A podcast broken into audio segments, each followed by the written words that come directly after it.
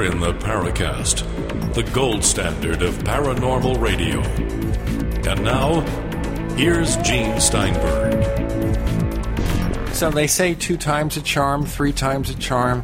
Let me tell you, what you're hearing now is the second cut or version of the introduction to this week's episode of the Paracast with Gene Steinberg and Chris O'Brien. And the reason you're hearing it this way and not the original way is not because we didn't think the original discussion was good. We thought it was a great discussion. The fact is that something strange happened to the recording. Chris's voice could not be heard. Yep. I guess the universe is editing me. Well, you're trying to be a trickster. no, I, I, don't have to try. It kind of comes with my territory, I guess, or something. So, what do you think? 2011, this is our first show for 2012. What do you think were the most important developments, if any, in the field of paranormal research? It could be UFOs, it could be other paranormal phenomena, it could even be cryptozoology. What do you think? Any really big developments? Surprisingly, actually, Gene, nothing really springs to mind. Uh, I think some of the UFO activity in you know the Kansas City, sort of St. Louis areas is notable. Uh, we've had quite a bit of activity there, and also seems California is really is kind of leading the nation with sighting events. And I think that that's also interesting that you should have uh, a place like, like the Kansas area, uh, right in the center of the country, experiencing such high levels of sighting activity. Of course, maybe our tax dollars at work are play in play, but um, I think uh, it's going to be interesting to see how the sighting events unfold over you know this coming year, and whether we do see return uh, return to some of the levels of activity in the Rocky Mountains, which which I think have been fairly quiet. Uh, normally, the Rockies tend to sort of lead the way in sighting activity, and but not uh, not in 2011. So uh, I guess we'll have to kind of wait and see. And also, um, I think the 2012 uh, Mayan calendar furor is going to make some for some interesting copy here uh, in the coming year, but uh, we'll have to reserve judgment on that. Maybe get a couple of shows uh, talking about the folly that uh, the media is perpetrating on everybody concerning this uh, upcoming winter solstice uh, in a year. But it's gonna be it's gonna get a lot more interesting before it gets any more dull, Gene. I want to ask you about that. Okay, the folly the media is responsible for about 2012 in the Mayan calendar. How about the Reader's Digest version? And we'll discuss this in more detail in future shows. Well, again, it's you know, it's like freaking out because you're. Remember how our, our cars used to have analog odometers, and they click over at like 999 uh, or 99,000. They click over uh, to back to zero. That's basically what's going on with three of the Mayan calendars. There's about 60 calendars, 19 important calendars that. Uh, the Maya des- devised. And the long count calendar, which is a 26,000 year cycle, um, is clicking over. And that's the indication that our solar system has gone completely around the galaxy. And there's uh, the Katun and the Baktun, uh, which is a 52 year cycle, and I think a 3,200 year cycle. These are all ending.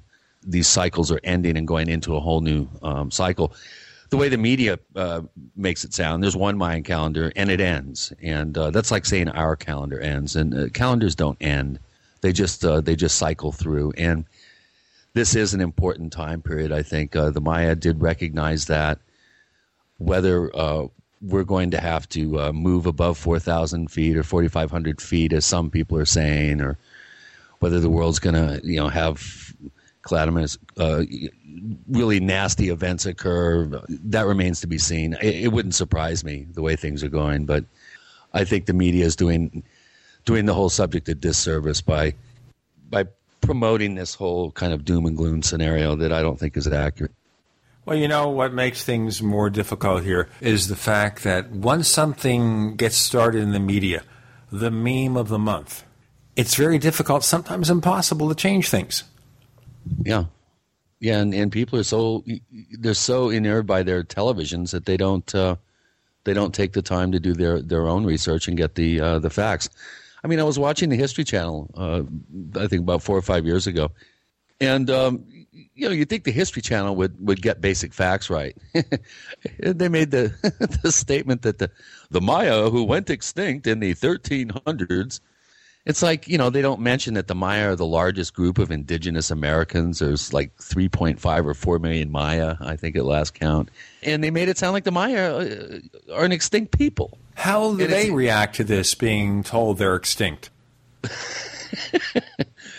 Well, Don Alejandro, who who is one of the real Guatemalan timekeepers, he's he's the real deal. He came uh, to Sedona and spoke uh, a couple of years back, and I just out of curiosity, I went to the event, and he got up there, and, and he was really funny uh, through an interpreter. He says, "You you know, you white boys think you've got got the whole Mayan thing all figured out, and you, you don't have a clue." He said, "This whole you know." end of the uh, of these cycles in the Mayan calendars, uh, it's it's not a particular date when anything's going to happen. It, it could happen right now. It could happen in five minutes. It could happen tomorrow, next week. We're in that time period where significant change is going to occur uh, on the planet. You just have to be ready for it. And he said something very cryptic to me, uh, which sounded cryptic to me, and, and it's also echoed by the Hopi, who have a very similar uh, admonishment to people, and that is if one day you wake up and the sun doesn't come up, lock your doors, shut your curtains, lock your windows, and no matter who comes to your door, do not open it. And I found that very interesting that the Maya and the Hopi, and uh, in this case, two elders uh, from these particular cultures, uh, are, are echoing each other and saying that virtually the same exact thing. I, I find that very interesting. Well, it's kind of a fatalistic kind of thing. Like if the world is going to end, well, it's over. Just make your plans if you're still around to see the final stages of it. I guess. Uh, I'm I'm the eternal optimist, so I'm, I'm helping fill the glass. Forget the half empty, half full stuff. The glass will be full, and I prefer if, if I have to buy into a scenario, you know, either doom or gloom or transformation. I'll, I'll, I'm I'm helping transform myself and everybody else already. So Speaking of transformation, we have a transformative guest this week. Returning do to our show, Rosemary Ellen Guiley. What does she have for us this time? Well, Rosemary is one of my favorite investigators in the field. She's a prolific author. She's written over 50 books, including six encyclopedias.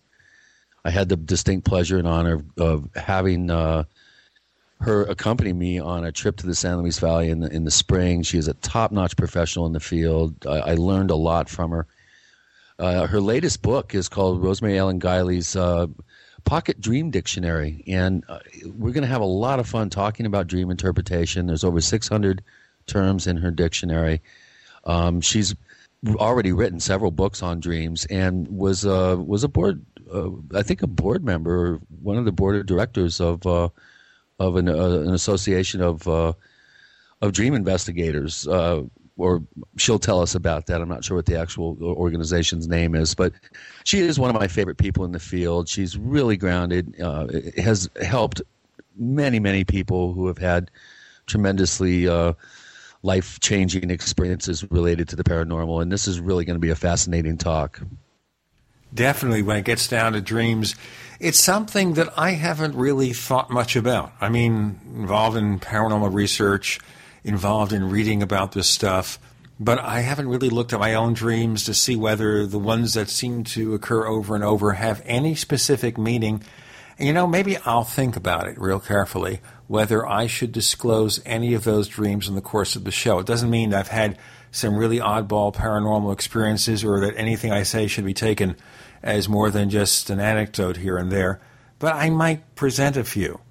Do you think you can handle it? Can you handle the truth? Well, this will be interesting, Gene. You're pretty close to the vest with a lot of things. Uh, it'll be interesting to hear what you have to say about your dream life. my vest? Yeah, let me look at my vest. No, I'm not wearing my vest today. All right. For our first show of 2012, we have Rosemary Ellen Guiley. Coming up next on The Paracast.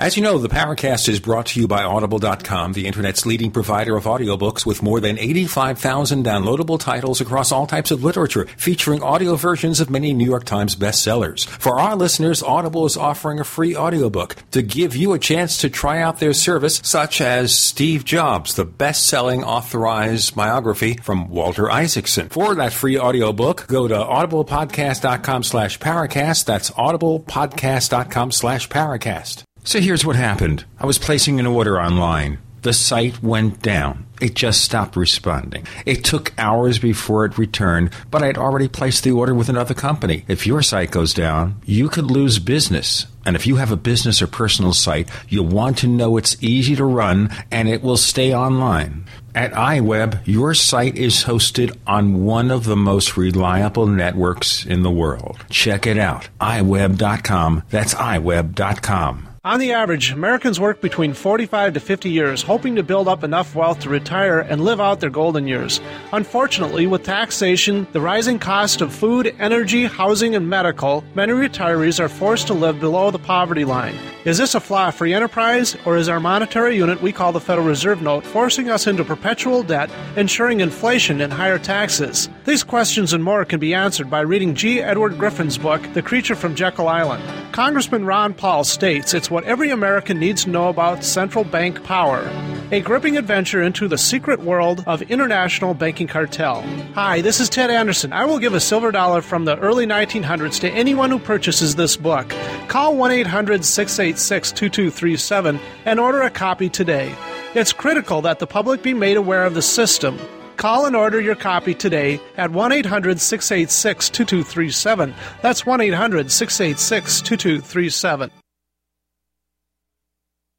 Jason Lewis here with the holidays just around the corner. Be sure to consider the greatest gift you can give to your friends and family peace of mind. That's why I choose wisefoodstorage.com. Wisefoodstorage.com offers delicious ready-made meals like cheesy lasagna, savory stroganoff, and pasta alfredo that are packaged for freshness in individual metal mylar pouches and carry a 25-year shelf life. And they're ready to eat in minutes. Simply add hot water. Request a free entree sample today at wisefoodstorage.com. And for a limited time, get free shipping and 10% off of your order. That's right, a free entree, free shipping, and 10% off any order. Just use promo code LEWIS. Call 855 FoodWise. That's 855 366 3947 or visit wisefoodstorage.com. That's wise, W I S E, foodstorage.com. Gourmet emergency food at the best price and the greatest gift you can give to the ones you love this holiday season.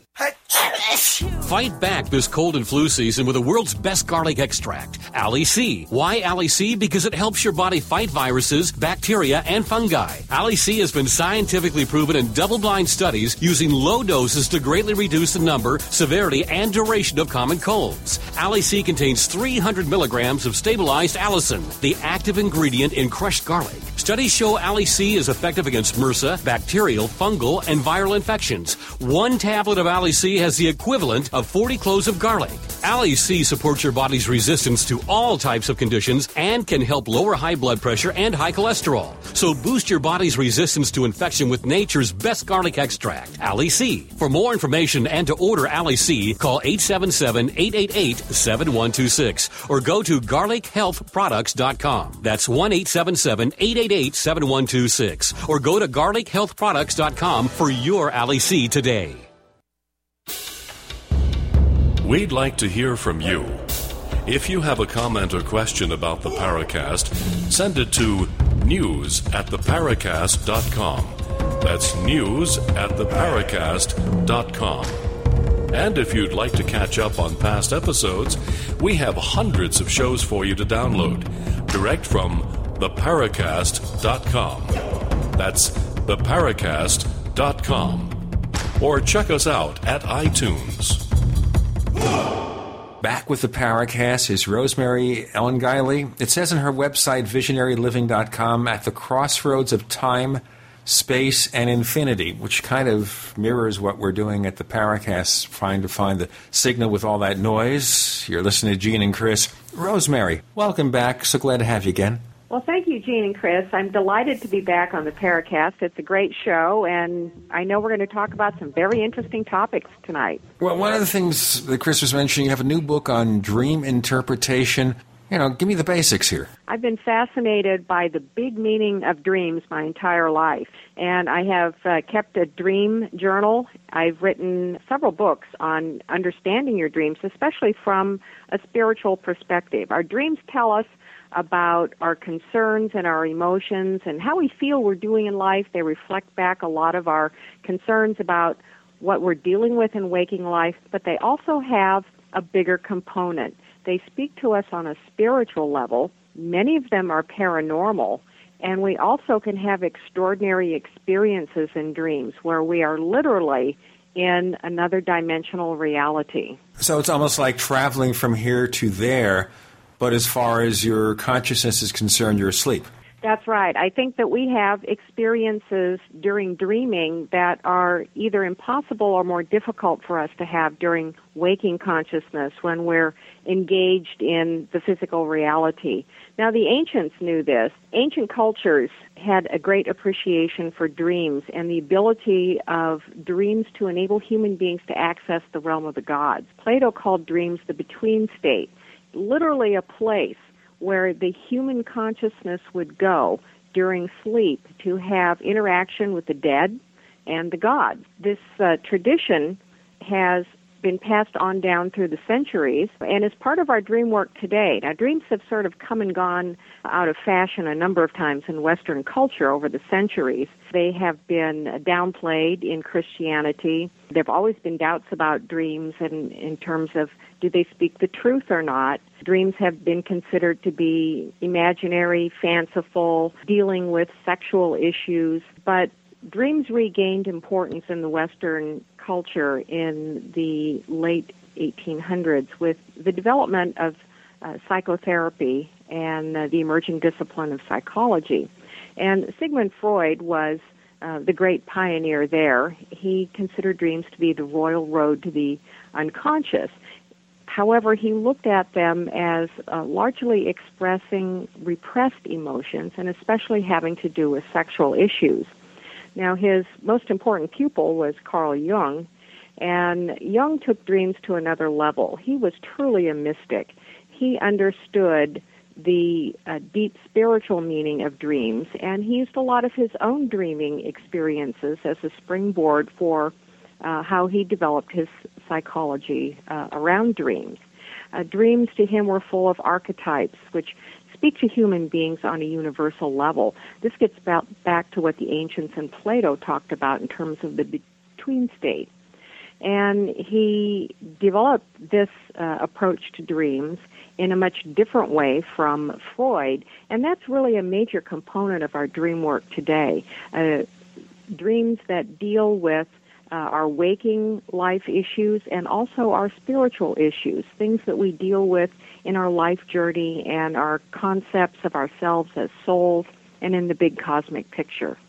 But I think the sense is here do dreams present some other parallel reality? And how do you demonstrate that's the case? Dreams are subjective. Uh, the only person who can truly interpret a dream is the dreamer himself. Other people can suggest meanings. Dream dictionaries are valuable starting points because they deal with a lot of common symbols that seem to have universal meanings to most people. But our dreams are about us in very unique ways. They mirror the context of our lives, our personal beliefs, which are shaped by our own experiences, our culture, our background, our religion, our family life and uh, so they're um, they're really unique to the individual. But there are common patterns in dreaming that have been documented throughout the ages, and they have to do with our encounters. Uh, these are big dreams where people say that they're not really certain that they're dreaming. They feel like they're having a real experience. And I think that uh, this is the case, that there is something about dreaming consciousness that opens us up to another reality, another dimension, and we have a breakthrough experience. We have real meetings with the dead. We have encounters with aliens, with alien beings. We have encounters with spirit guides and teachers, angels, even demons. All of these things are uh, possible in states of dreaming. Now, the question I think that that raises, Rosemary, uh, forgive me for interrupting you, sure. is the reality of this. Are you actually physically going to this other reality or dimension or whatever, or are you briefly living someone else's life? I believe that in many cases we are actually in another dimensional reality. Uh, much the same way in an astral projection, going out of body, we uh, have the, the capability of projecting into another dimension for a different kind of experience. Uh, all of this, is, of course, is very hard to document scientifically because dreams really can't be replicated in a laboratory. About the only thing science has been able to study uh, concerning dreams are uh, some statistical evidence about precognition in dreams and also telepathy in dreams. But the spiritual experience uh, is something that um, really depends on interpretation. It is subjective interpretation, but the patterns are very uh, common throughout history that human beings have had certain kinds of dream experiences that seem to be other dimensional and are fairly consistent in characteristics over the centuries. One thing that I've noticed recently is some articles um, looking at the at brain science and the fact that uh, you know scientists are now studying dream subjects and mapping the patterning of of synaptic activity in the brain and and from what I can gather, certain types of dreams tend to um, create certain synaptic uh, pathways. And if this is true, then there may be some ability at some point to start mapping dreams and and interpreting them in a hard scientific way in terms of how the brain actually functions. Um, one thing I wanted to ask you, Rosemary, is how about um, reoccurring dreams and dreams that that seem to um, have a progression? Like I, I have a, a, series of of dreamscapes. Uh, that are pretty easy for me to identify now. They seem to have a very similar kind of um, of feel in terms of the topography of the dreamscape. And, and, I'll tell you, ladies and gentlemen, this what you're going to hear now is not a dreamscape. If you have a comment or a question about the Paracast, why don't you send us a note? News at theparacast.com. That's news at theparacast.com or give us a tweet at the Paracast on Twitter at the Paracast. You're listening to Gene and Chris with Rosemary Ellen Guiley. You're in the Paracast.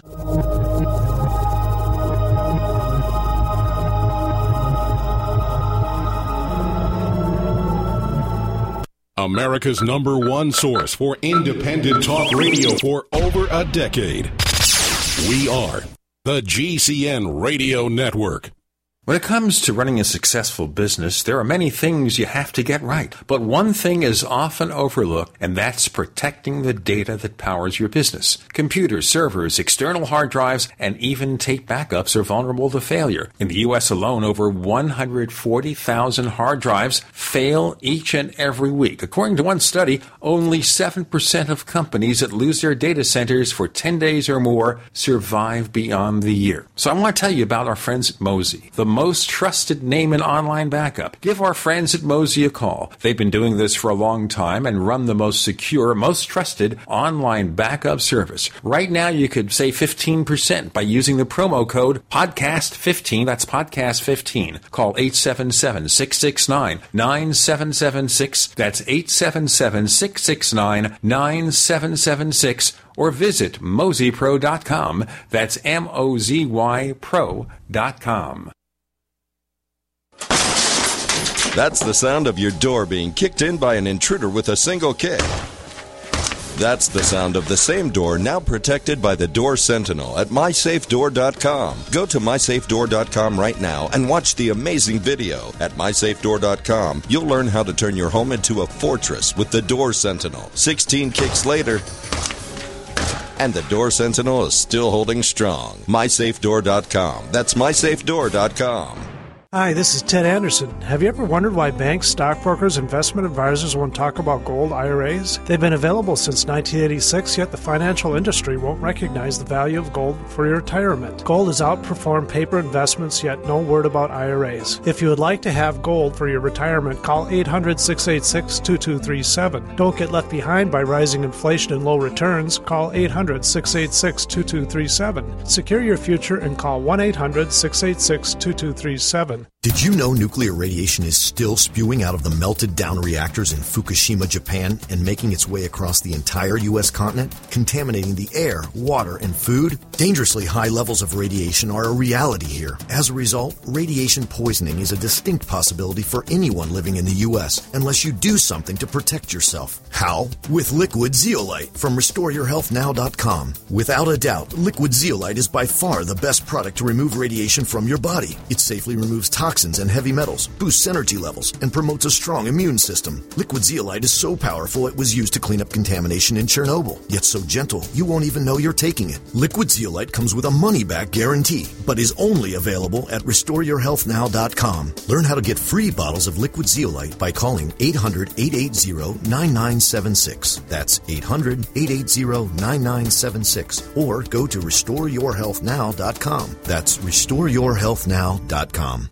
Long Range Patrol Ration Entrees. If you know survival, you know LRPs are the undisputed king of military rations. Hands down the best for your bug out bag or survival pack. To go farther, faster, and carry more food, there's nothing better than a Brick Pack LRP cold weather ration entree. Nothing. Now, the Freeze Dry Guy is offering a limited time deal on thousands of fresh LRP entrees. We're talking a menu of tasty and nutritious beef stew, chicken and rice, chili mac with beef, spaghetti and meat sauce with 20 entrees per case. These fresh 2011 LRPs are U.S. government contract overruns, perfect for long term storage. But they're going fast at freezedryguy.com. Far superior to MREs, long range patrol entrees are about a third the weight of an MRE, with about a third more meat than the finest commercial freeze dried entrees. Ask about multi case discounts and free shipping when you call 866 404 3663 today. That's 866 404 3663 or freezedryguy.com. Your source for survival food in an uncertain world.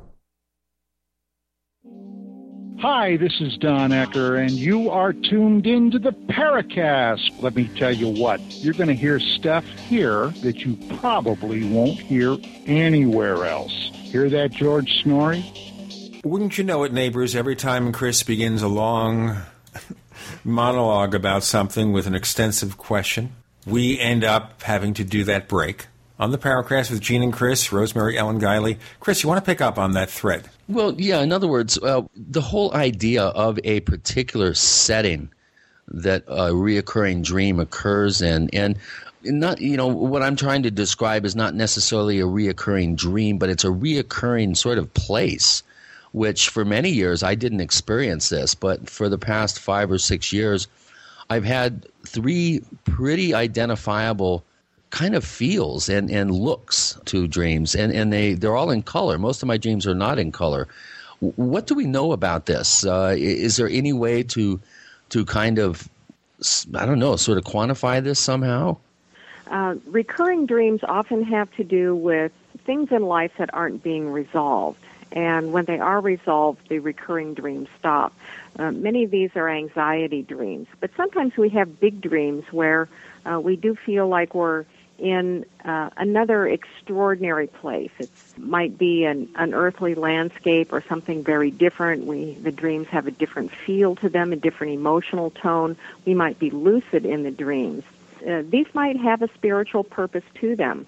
For example, uh, some years ago, I went through a series of recurring dreams where I was always in the presence of a being that I described as an angel. That's how this being seemed to present itself to me. It could have been a spirit guide, a teacher, it did not seem to be a human being. And the setting of the dreams uh, was always some sort of what I would call an unearthly landscape because none of the topography looked like anything that I had ever seen on Earth, uh, either in real life or in any photographs. And these were teaching dreams where I was getting telepathic instruction from this um, this being, and it seemed to pertain to my work in uh, this life, and also just to the development, the unfolding of my life's path. these dreams recurred for um, quite a few months, and then they came to an end. And my interpretation of them was that uh, I was getting some sort of spiritual education in this form, which had to take place during the dreaming state because I was outside of ordinary space and time. And when the instruction was complete, those dreams stopped. I think that um, uh, first we have to look at symbolism related to waking life because dreams do speak to us about ordinary life, and then we need to look at them from a spiritual perspective. So, Chris, if I were you, I would take those dreams and I, I would say, okay, uh, what do they have to tell me about things going on in my life? And going on then to another level, how might they be addressing something on a larger scale from a paranormal or spiritual perspective? You know, I understand the the it's kind of a conventional interpretation of reoccurring dreams, but but these are these are different. Um, they're like serialized. Um, I almost pick up where I left off, and they're very positive. They, in a nutshell, basically, it's it's me teaching people how to fly.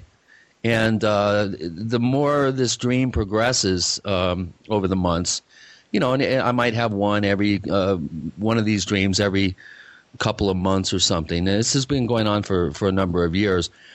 The dream seems to get more more involved. There's there's more dramatic elements, but it's very positive uh, in terms of what I'm doing and how I'm I'm sharing this knowledge of how to fly with other people. Now there is some sort of kind of nefarious element that's sort of lurking around in the background, but it, it's it's it doesn't seem very threatening at this point. It did initially, but it doesn't now. And this is really unusual for me because I normally don't have dreams of this kind. And uh, a total color too I, I, should add and and completely lucid. I'm able to to go wherever i want in the dream.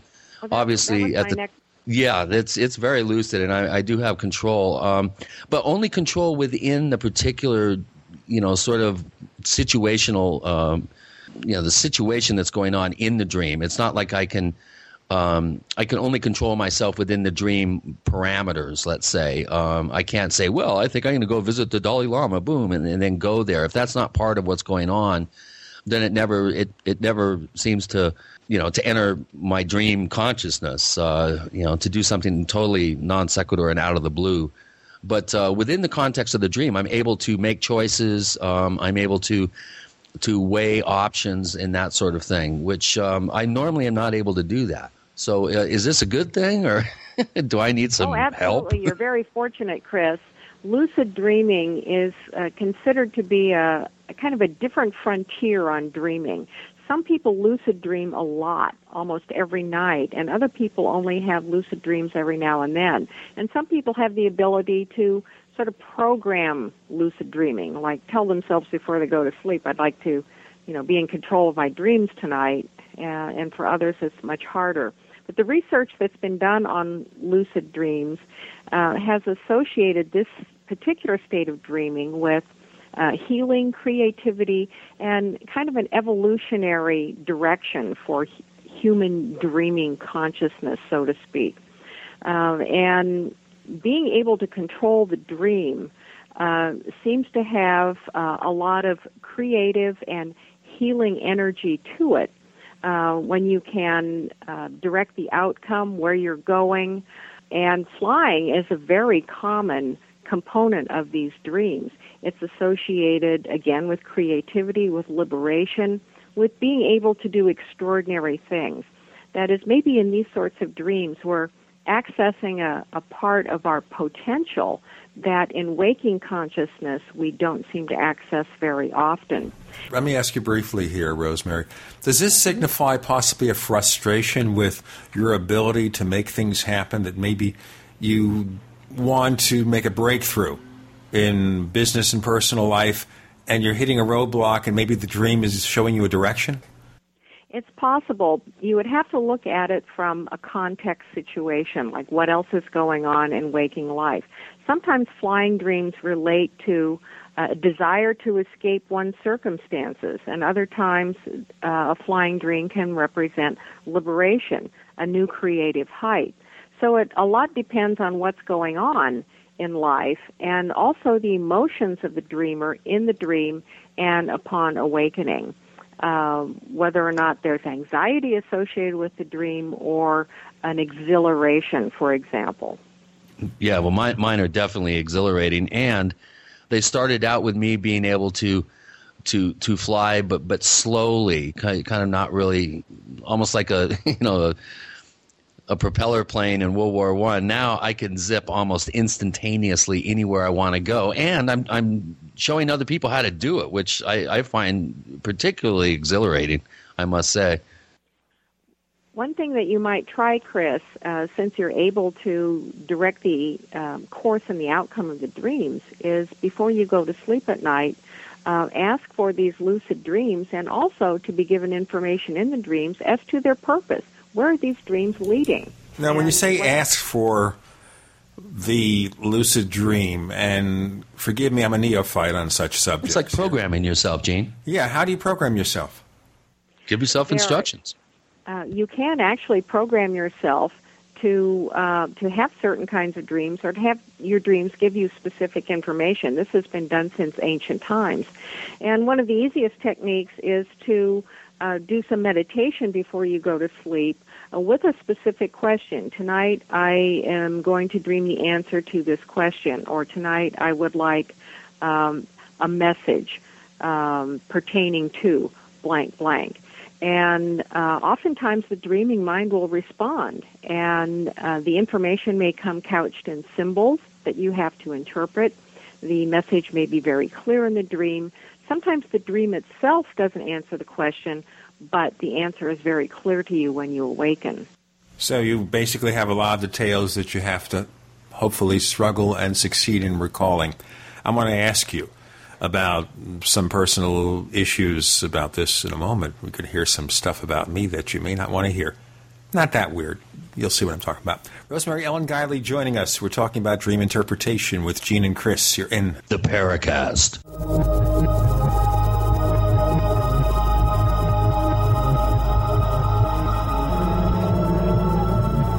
Are you tired of searching for great talk radio? Something more important. Search no more. We are the GCN Radio Network.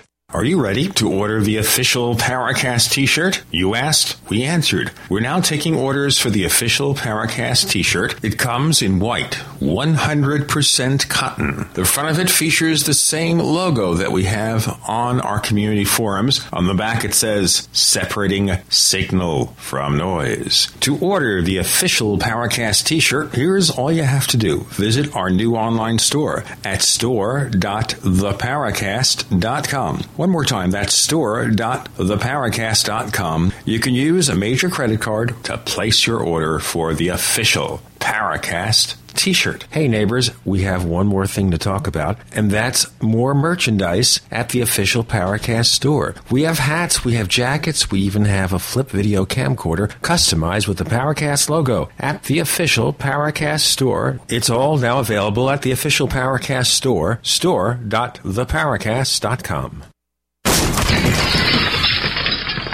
That's what it sounds like when a burglar kicks in the door of a dark house that looks like no one is home.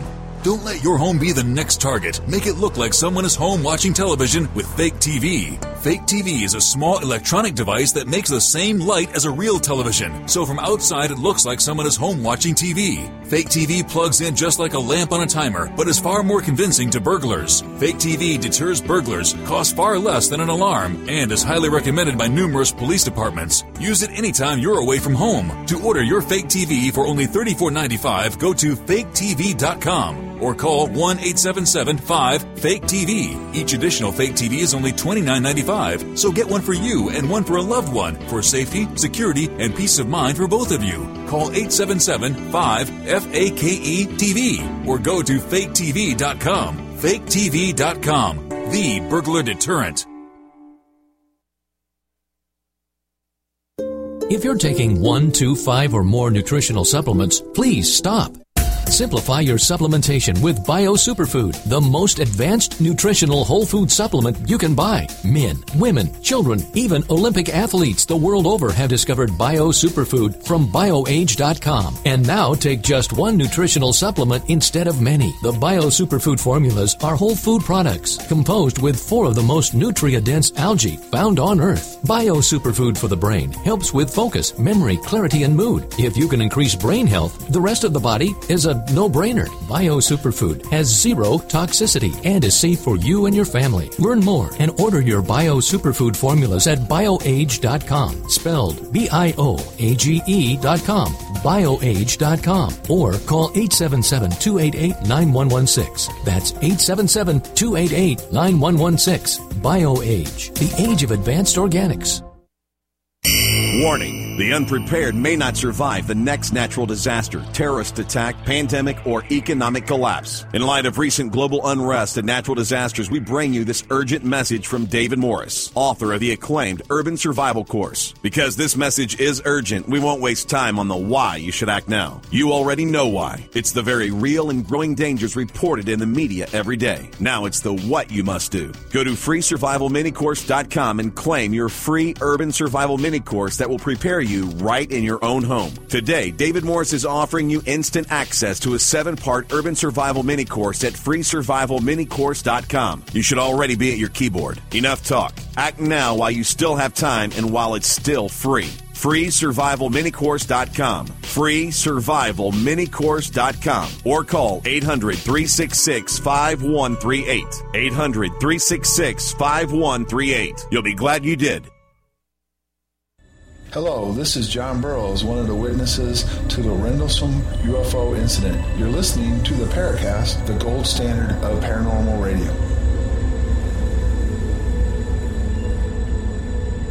So, neighbors, if you have a comment or a question about the Paracast, you know where to send it. News at theparacast.com. Once again, that's news at theparacast.com. We promise to read each and every message, Chris and I, and we'll try to answer most of them. And by the way, if you do want to join our team, you have a background in sales, especially online sales, and broadcast experience as a salesperson is a must, do write us. News at theparacast.com. Once again, that's news at theparacast.com. I don't talk about myself very much on the show because I like to focus on what other people do. I'm Gene Steinberg with Chris O'Brien. We're talking to Rosemary Ellen Guiley. You've got a book out there about dream interpretation. And one thing I see, for example, is I tend to be wary of heights. So I tend to have dreams sometimes trying to drive on a road that goes up a mountain, which is not very pleasant. So is that just confirming what I already know about myself? Our dreams always give us information that is helpful to us in new ways. You can consider them a mirror of truth, reflecting back to us our honest feelings, usually about how we think we're doing in life. Car dreams are very common, and they often represent the ego or the self. You know, it's like the vehicle you drive around life in. So, uh, cars that are new and shiny or old and dilapidated might say something about um, something going on in life or some attitudes we have, whether or not we get lost. Uh, we're on a crooked road, a straight road, going fast, going slow, in the driver's seat, the passenger seat. All of these things are very valuable symbols. So going up a mountain is like conquering something. The the mountain is a symbol of um, spiritual heights, also intellectual heights. It can represent withdrawal from the world. It can represent the conquest, like climbing Mount Everest.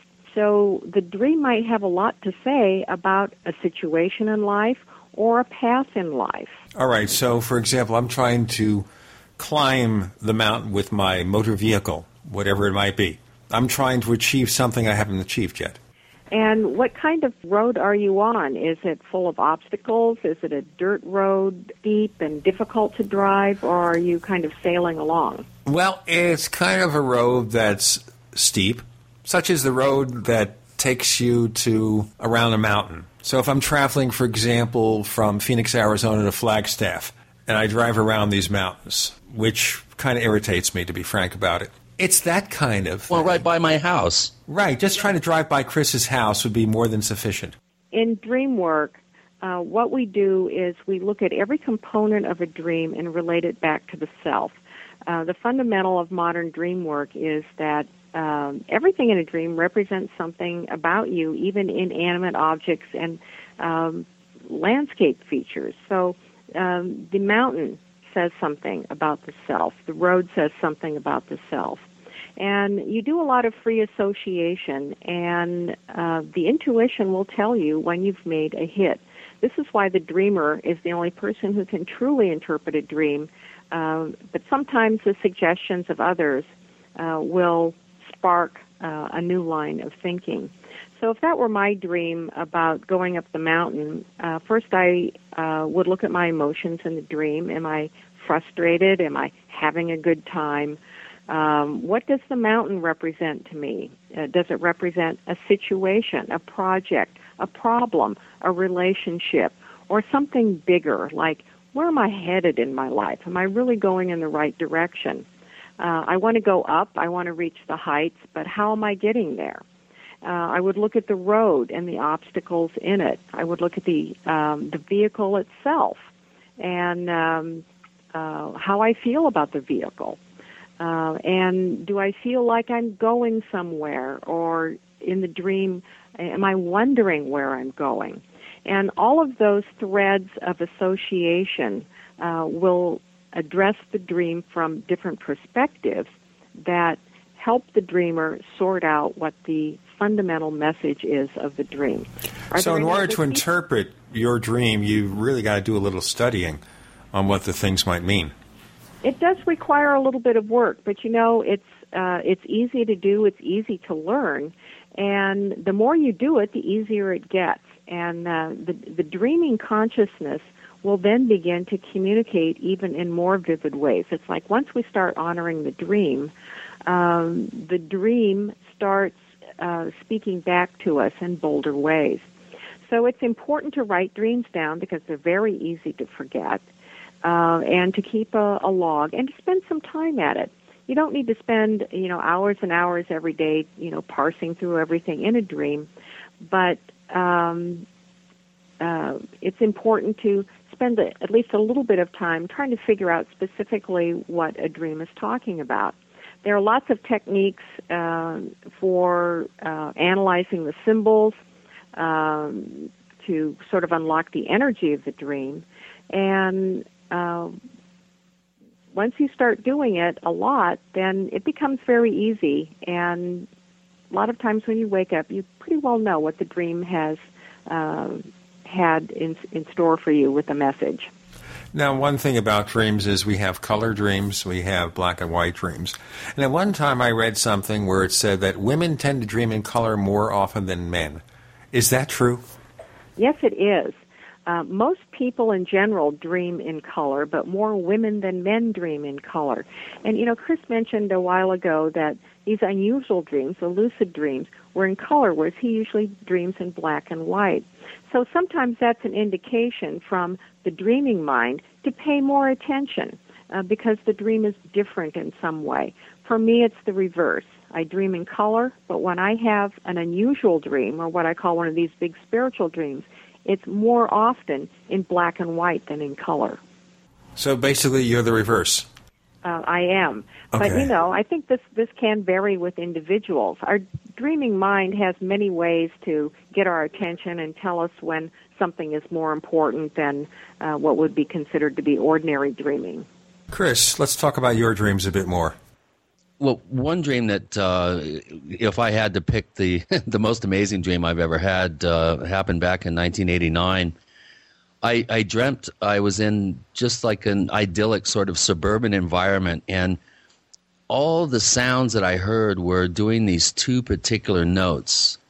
Um, and it, car horns, doorbells, birds, uh, children playing, um, all were seemed to be based on this this two this one note interval between two notes, and and it was very very hypnotic and magical, and I, I kind of got back into a sort of a waking state, a hip, hypnagogic state, I think is uh, the word, and I remember thinking, man, I wish I could could record this and I fell back asleep and I, I kind of went into the same dream, but it didn't last very long. And when I woke up the next morning, I happened to, to, to look down at my, you know, I keep a little notepad by my, my bedside, and I had written out complete recording instructions on how to record the soundtrack of my dream. So I called in sick to work and sat there uh, half the day recording this piece, which uh, I still uh, still have, and uh, it's I hold it very dear dear to my uh, my musical heart because uh, it's it's actually been used to help coma patients and I've, I've done some healing work with it actually inadvertently through other people's efforts. And um, so if I had to pick my my most memorable dream, it was the one where I actually wrote instructions on how to record the soundtrack to the dream. Believe it or not. so you wrote a dream about a dream.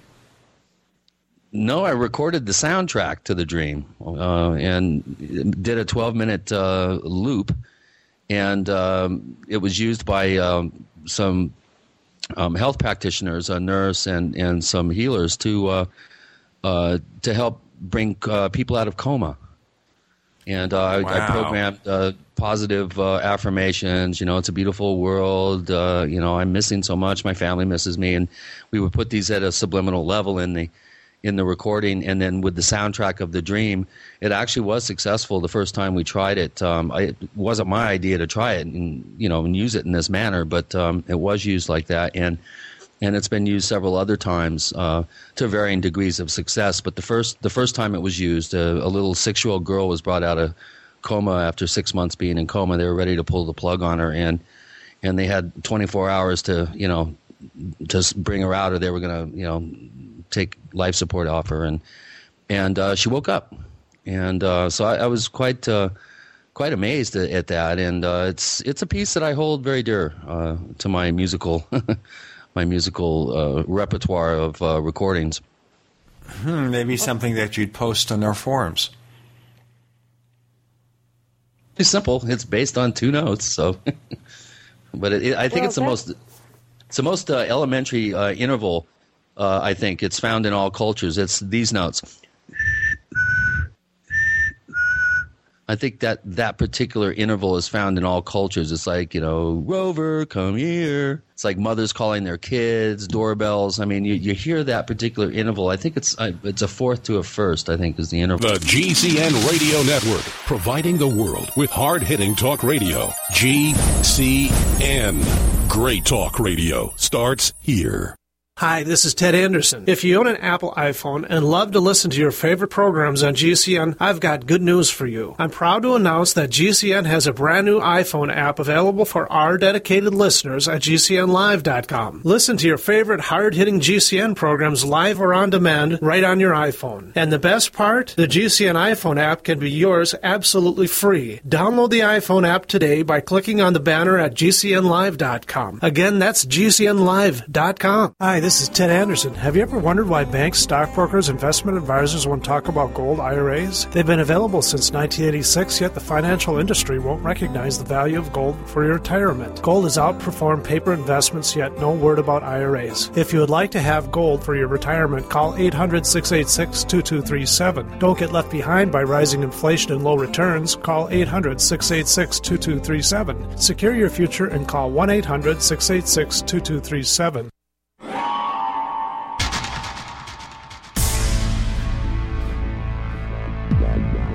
Welcome back to the Paracast, the gold standard of paranormal radio. And now, here's Gene Steinberg. We're talking about dreams in the Paracast with Gene and Chris, with our guest, Rosemary Ellen Guiley. Rosemary, tell us about the book that you wrote on the subject.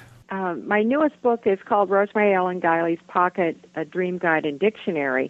And I wanted um, a simple introductory guide for people to get started in dream work with a, an accompanying dream dictionary as well. And uh, there's more than 600 dream symbols in the dictionary part. And uh, then the book also includes some tips for interpreting dreams, some steps that will help people unlock uh, the associations and meanings behind the elements and symbols in dreams, and also some tips for improving dream recall. Uh, I've been doing dream work since I was a teenager, and actually, my mother's precognitive dreams uh, are what got me interested in uh, dreaming. And Tell us more about your mom. My mom had a lot of unusual paranormal experiences. She had visitations from angelic presences and and also uh, rather unpleasant bedroom invaders as well. We had uh, fairy experiences in in uh, the house. She especially had a lot of precognitive dreaming, something that I have had occasionally, but never to the degree that my mother experienced them. And they were usually unpleasant dreams for her dreams about uh, people that she knew who were about to die. And the uh, dreams were always accurate uh, in terms of somebody dying. It usually wouldn't be in um, um, perhaps the manner that was portrayed in the dream, or uh, she wouldn't have a sense of timing. But uh, as you can imagine, getting information like this, usually within two weeks of somebody's passing, and knowing that, or at least feeling that there was nothing you could do about it, were very distressing to her. But they got me interested in learning about dreams because when I was a teenager and uh, hearing these uh, dream accounts, the idea that you could dream the future uh, and that it would be something that would come to pass absolutely fascinated me. So I wanted to learn more about dreams, and uh, I began uh, reading books about them and paying attention to my own dreams. I did experimentations where I would try and project myself uh, to distant places in dreams and come back with descriptions that I could validate in some way, like visit somebody's house and uh, describe something about what I saw there that I could validate uh, with that person later. I tried to send messages to people in dreams with some success and get messages in dreams. So all of these things told me at a very uh, young age that our dreams are magical, mystical experiences, uh, far more than just reflecting back to us our concerns and anxieties, which the majority of dreams really do. They deal with our emotional issues, but there are other components to them that that transcend everyday experience. So that's really what launched me on a lifelong uh, pursuit of understanding my dreams. In my study of dreams, I got involved in the International Association for the Study of Dreams. I served on the board of that organization for a while, and I learned how to do what's called lay dream work facilitation. I'm not a clinical psychologist. Sometimes it is advisable to do dream work with a psychologist, especially if people are having troubling dreams, repeating nightmares, and, and things like that. The average person can do dream work quite easily and very productively. I have led uh, dream dream work groups and seminars for quite a few years, helping other people understand their dreams. And in the process, it's been an enriching experience for me because our dreams tell us about ourselves and enable us to uh, often make better decisions, to uh, bring a better balance into our lives, to heal things emotionally, even physically. Carl Jung documented that as well, that dreams have a tremendous healing capacity to them in terms of warning us about illnesses and diseases that uh, are in very early stages, and even bringing miraculous healing energy uh, into one's life. There are documented cases in the dream literature where people who are in serious illness, such as cancer, have healing dreams where they are literally healed in the dreams.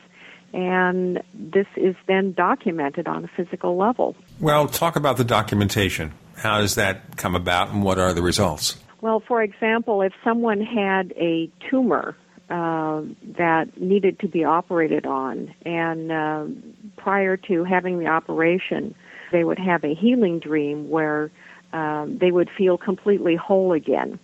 And then they would be examined uh, by the medical professionals and discover that the tumor uh, might be greatly shrunk in size or might be completely gone without explanation.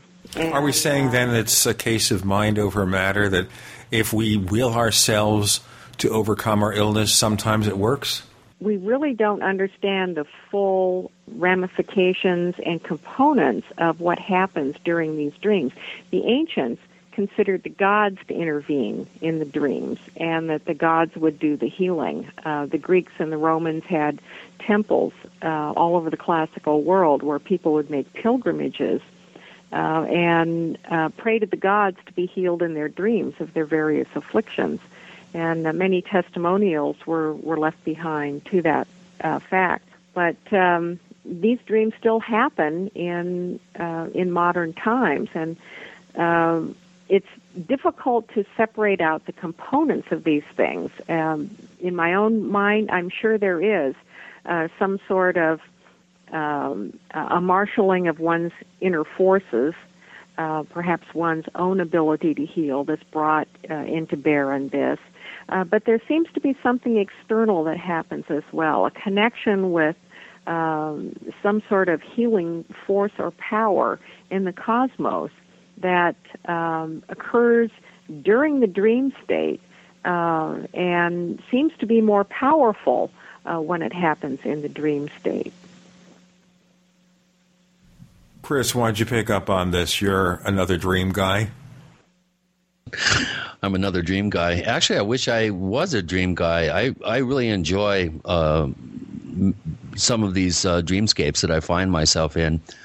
Uh, my powers of recall aren't quite developed to the to the stage and, and place where I'd like them to be, but um, I have heard, um, you know, over the years and reading about um, miraculous healings, uh, as Rosemary was mentioning, uh, the kind of a self-prescribed placebo effect, where the the power of the mind and the power of of spirit actually uh, can manifest in very positive ways.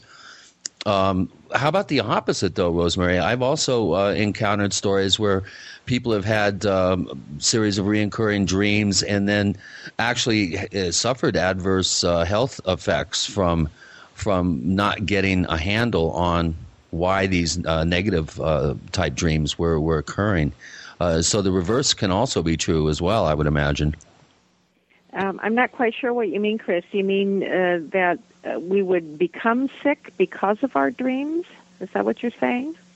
Well, yeah, um, become sick or also become, uh, you know, mentally unstable as a result of of real nightmare uh, type reoccurring nightmares where where people's health fail, whether it's because they're afraid to go to sleep and it's a lack of sleep and and they, there may be some sort of chemical um, adverse chemical imbalances in the body as a result of that. But but I have encountered uh, um, here and there stories about people that um, have actually died in their sleep after. Uh, perhaps undergoing a series of, of, of fairly, you know, nasty nightmares or a sequence of nasty nightmares. Um, which kind of harkens back to your comment that if if you do have reoccurring negative dreams, it's probably good to go to a clinical psychologist and and get some professional help in that regard. But I, I would just imagine if you can heal yourself in a dream, if you're if you're unbalanced and and not healthy. Uh, emotionally or, or even physically, you could actually uh, have the opposite effect on yourself. Well, for example, people who have uh, se- severe psychological trauma, um, post traumatic stress syndrome or deep seated emotional issues, perhaps stemming back to childhood, maybe abuse situations. From I'll tell you what, we have to get into more of that in a moment. We have Rosemary Ellen Guiley with Gene and Chris. You're in Paracast.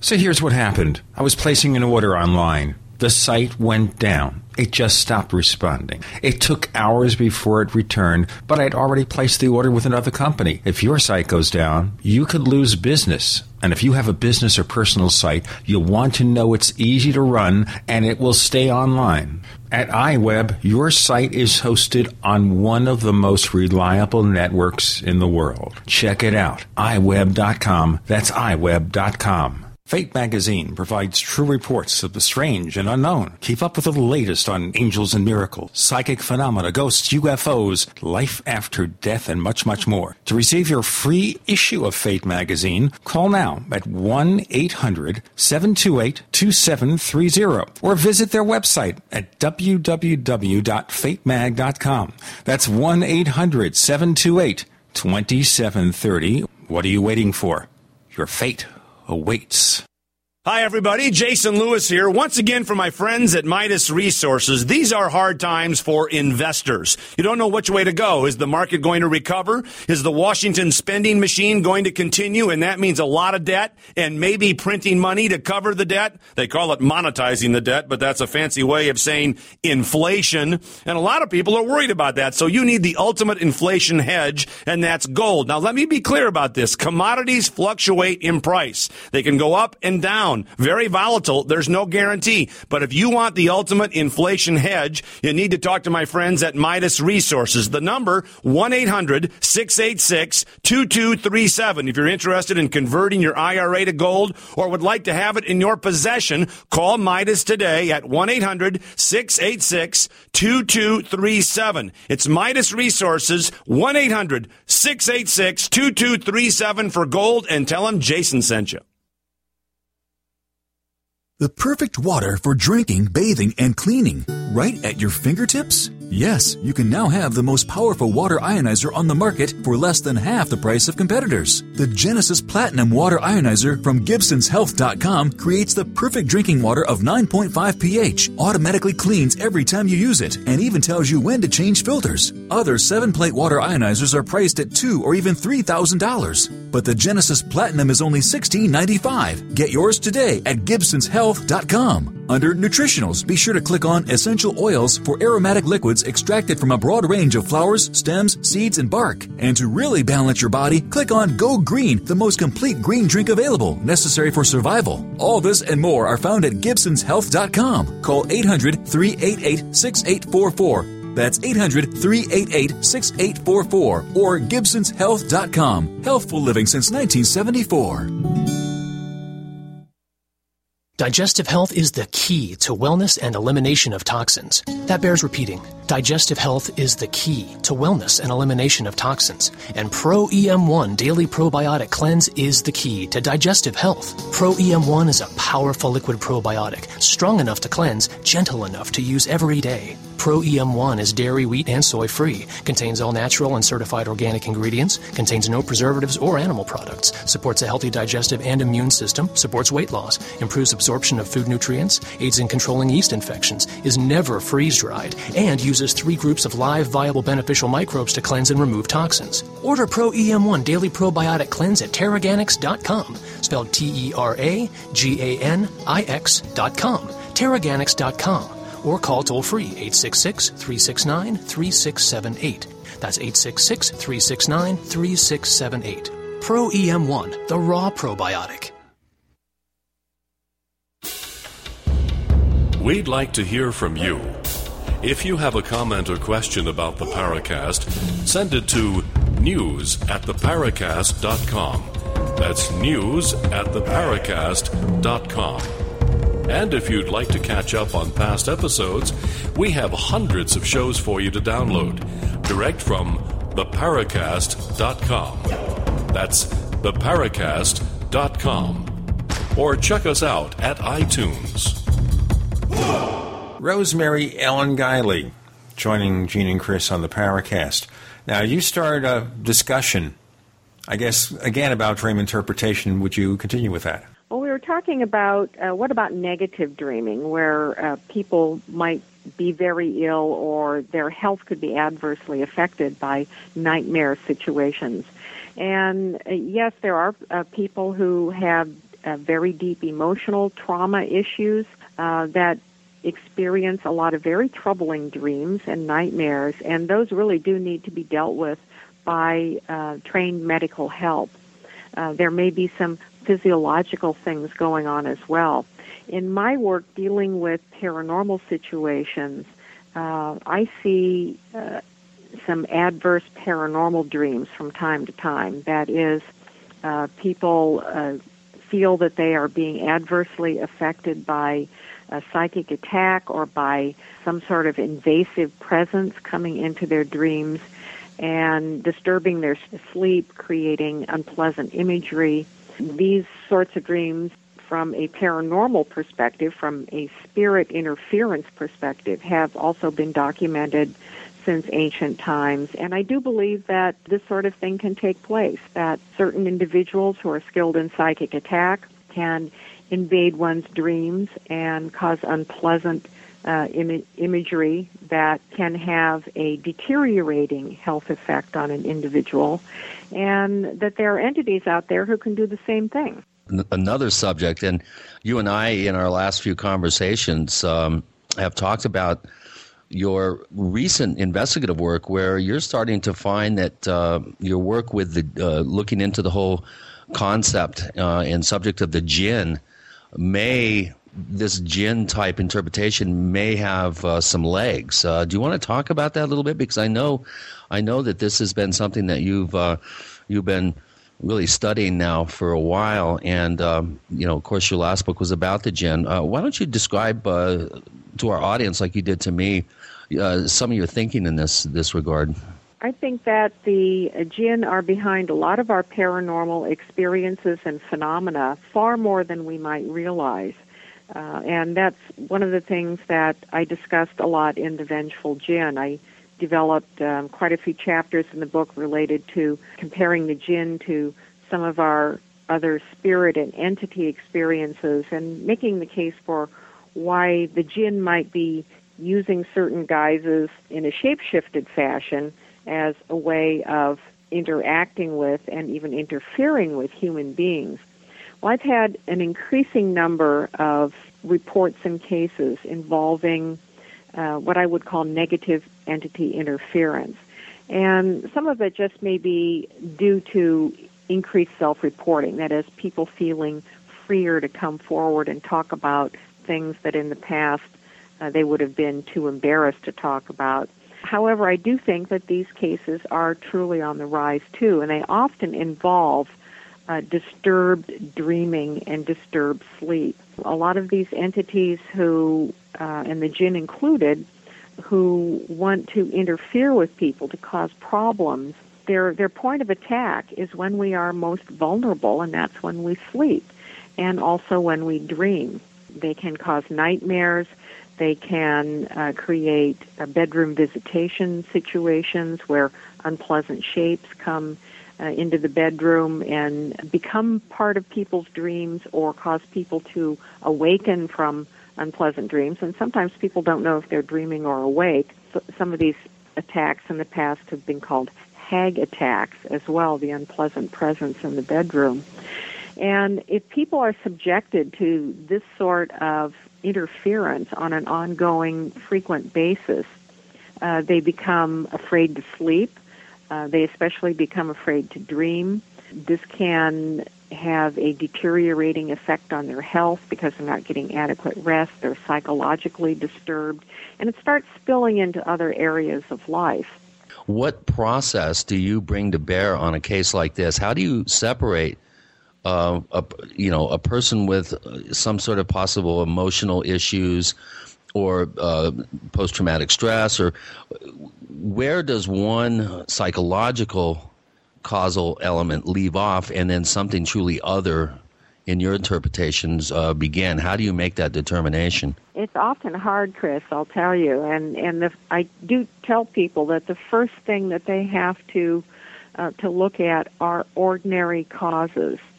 Uh, because uh, if they've got domestic issues going on or other emotional issues, they're going through a crisis or just kind of an upsetting period in life, um, dreaming can take on uh, symbolism that may seem to be uh, outside interference, but is actually just more what I would call ordinary dreaming. So you have to look for the natural, ordinary explanations first. Uh, then there are other sort of hallmarks that indicate that perhaps there's spirit interference going on. There are certain characteristics to the dreams. If they're combined with bedroom visitations, poltergeist phenomena, uh, one must look for a point of origin too. And now, the point I want to ask you, though, Rosemary, is at first you've got to see a physical side effect of this to make that determination? Um, what do you mean by a physical side well, effect? Well, poltergeist phenomena. So, a poltergeist, obviously, things are moving around the house, the traditional image of the poltergeist. Does that come out of the dream experience? It's part of a pattern of phenomena. It doesn't come out of the dream experience, but if people are having uh, entity problems, invasive um, spirit presence problems, there are a host of other things that are usually happening as well. There's always a point of origin. That is, these things don't just start up for no reason. Sometimes uh, people um, get a little carried away with the, the uh, shows on TV and whatnot, and they start interpreting uh, things going on in their own environment as, as spirit problems, uh, when in fact it's it's not the case. We have to basically be aware that what we see on television is fantasy. Somebody writes a fiction story. Even the so called reality shows may be somewhat fictionalized. Uh, they're heavily fictionalized in terms of uh, how the evidence is portrayed. It's always, um, well, I don't want to say always, but uh, in many cases it has to be sort of over dramatized in order to carry across uh, the medium of, of television and to be entertaining and engaging to the audience. So people can have kind of a skewed idea of, of what really goes on in the paranormal. The endless search for ratings. And for ratings, absolutely. But uh, in What real TV life that- problems, oh, go ahead. I I was going to say that the TV that horrifies me the most usually is the political shows on Sunday morning, but we won't get into that, right, Gene? That could be on our other show. It's another paranormal horror, huh? Very much a paranormal horror or some other kind of horror. But we're not talking about anything horrible here, although I guess some things about it could be frightening. We're talking about your dreams, and we'll have a lot more. And our guest is Rosemary Ellen Guiley with Gene and Chris. You're in the Paracast.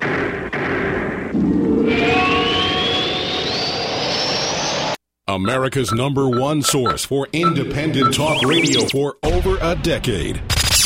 We are the GCN Radio Network. Ray Perkins, a reclusive veteran burned out from the Gulf War, lives tortured by relentless, perplexing nightmares. Nightmares of a horrific battle in deep space and of a mysterious woman suffering in agony for her devastated world. A woman not yet born, calling across centuries to him. Then, a coincidence leads him to his destiny, his chance to alter the universe. Attack! Attack! Of the Rockoids. The former fiction editor for Star Wars and Indiana Jones, Robert Simpson, writes The soul of the novel Attack of the Rockoids lies in its heart and passion for building a convincing tale of a love that spans the galaxy. A thrilling story. Attack! Attack! Of the Rockoids is available now. Read a sample chapter and get a special discount off of the cover price at our website, rockoids.com. That's R O C K O I D S dot com. Attack! Attack! Of the Rockoids. A novel in the grand science fiction tradition. We all know that Berkey Water Purification Systems are the most trusted name in water filtration. As an authorized Berkey dealer for over six years and serving thousands of satisfied customers, the Berkey Guy offers amazing specials for Berkey water filtration systems. The Berkey Light systems include a set of self-sterilizing and recleanable black purification elements that purify water by removing chlorine, pathogenic bacteria, cysts, and parasites to non-detectable levels and remove harmful chemicals such as herbicides and pesticides. Order the Berkey Light system today, complete with two black Berkey elements for only $231, and the Berkey Guy will ship your order free of charge. With the purchase of a Berkey Light, the Berkey Guy is also offering a set of fluoride and arsenic filters for only $39.99. That's over 30% off the retail price. Call the Berkey Guy at 1 877 886 3653. That's 1 877 886 3653. Or order online at goberkey.com. That's goberkey.com today. What happened, man? You used to be energetic, happy, and wow, did the ladies love you. Now you fall asleep on the couch, irritable, and out of shape. Don't be that guy. Call now for a risk free trial of Ageless Male, a natural supplement shown to raise testosterone by 50% and maintain healthy, normal levels. No injections, no appointments. With healthy testosterone levels, you can feel that energy again, that great outlook again, and yes, even a healthy sex drive. Right now, you can try Ageless Male risk free. There's nothing to lose, guys. If you're a man who's noticed changes in your body, your mood, your sex life, call now for a risk free trial of Ageless Male. Be the guy you used to be. Just call 1 888 246 0623. Don't wait another day. Just call 1 888 246 0623. Again, 1 888 246 0623. Introducing a diabetes breakthrough, an easy, natural, organic way to bring relief to diabetics. Introducing MDS Forte, a concentrated super strength extract formulated for those who are looking for relief. What can MDS Forte do for you? MDS Forte reduces glucose levels safely and effectively, reduces cholesterol and triglyceride levels, increases HDL or good cholesterol while reducing LDL or bad cholesterol. MDS Forte reduces A1C, improves eyesight and circulation to the limbs, and helps with weight loss. Is non-toxic, caffeine-free, 100% natural, 100% organic, and comes with a 100% money money-back guarantee. Waiting for the side effects disclaimers? With MDS Forte, there are none. Order a 25-day treatment of MDS Forte by calling 213-405-5355. 213-405-5355. Or visit bestbloodsupport.com. That's bestbloodsupport.com for MDS Forte, a diabetes breakthrough.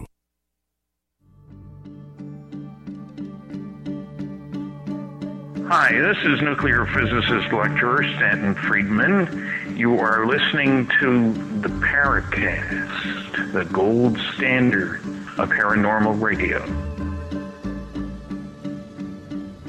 Folks, Chris is not dreaming. I just want to assure you of that. This is reality, I think, with Rosemary Ellen Guiley, with Gene and Chris on the Paracast. Rosemary, I want to ask you something else here. Now, one possible set of events that are sometimes connected with dreams are so called UFO abductions. Do you regard them as real dream experiences, a combination of the two? What? I regard them as alternate reality experiences. I think that they do take place, the abduction does take place, the visitation takes place, but it's not an, necessarily a physical reality thing.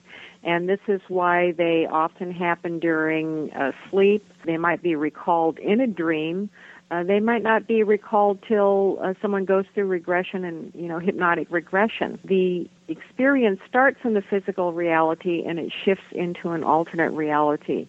Some of the hallmarks of these cases, and these apply to entity visitations, to jinn visitations, when people feel that, that they've got a demonic presence in the room, when shadow people come. There are things like buzzing and uh, ringing sounds. They feel sometimes that electrical pulses are going through their body or they feel electrified in some way. These are symptomatic of uh, what seems to be a dimensional shift going on. The entities have the ability to transcend our physical laws anyway. They come through the walls. Uh, they materialize in space. They dematerialize in space. In terms of the abductions, people feel that they are transported out through non ordinary means, usually through floating or levitation. So immediately we begin to shift into alternate reality, which blurs into the dreamscape because these things are possible in the dreamscape. I don't think that they're imaginary experiences. I think that they're real experiences, and uh, but they take place in this alternate reality that sort of blends into our dreaming consciousness. Okay, as a follow up to that, in some cases of UFO abductions, people report being operated on, and sometimes they find little objects and things embedded in their feet or elsewhere. Is that just maybe an accident? They stepped into something? Is that necessarily connected with this event? Is the event triggered by some kind of thing or event in our own physical reality? With any dream, you always have to look at uh, whether or not it has a connection to something going on in waking life and could be symbolic. Uh, there are lots of ET dreams, including seeing lights in the sky or being visited by uh, alien beings or beings that you think are extraterrestrials that are more symbolic they're speaking on a symbolic level rather than a literal level. Is this like so, Carl Jung talking about the collective unconscious and the possible connection with UFOs? Uh, I'm sorry, what was the question? The question was. Okay, Carl Jung had this book about UFOs in the 1950s. Yes. And part of the suggestion here related to possible collective unconscious manifestations.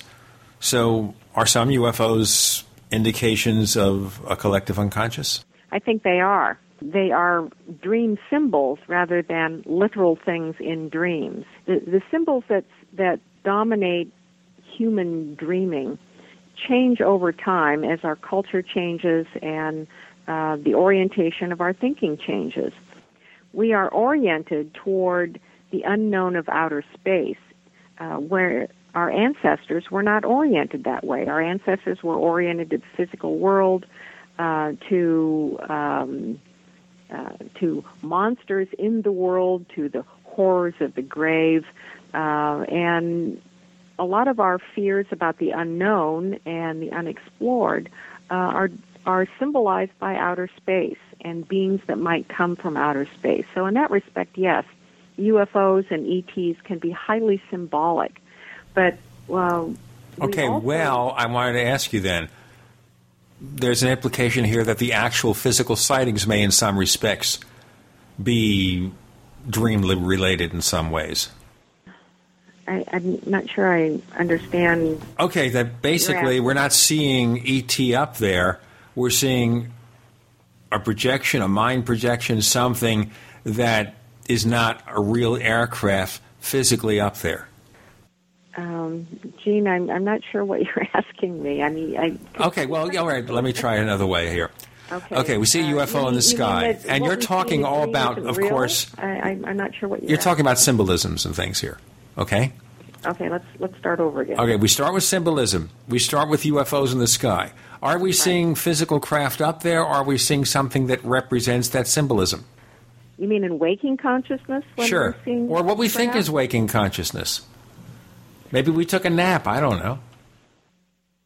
I think that um, things can bleed through dimensions, but as you know, uh, where's the physical evidence? We never seem to have any uh, physical evidence. Uh, you know, some vague reports of physical evidence that always seems to disappear somewhere. Uh, so I, uh, these experiences are, I think, largely interdimensional bleed-throughs. I don't think that we're having illusions when we have the experiences, uh, but they're not entirely of this dimension. And the same applies to our encounters with mysterious creatures.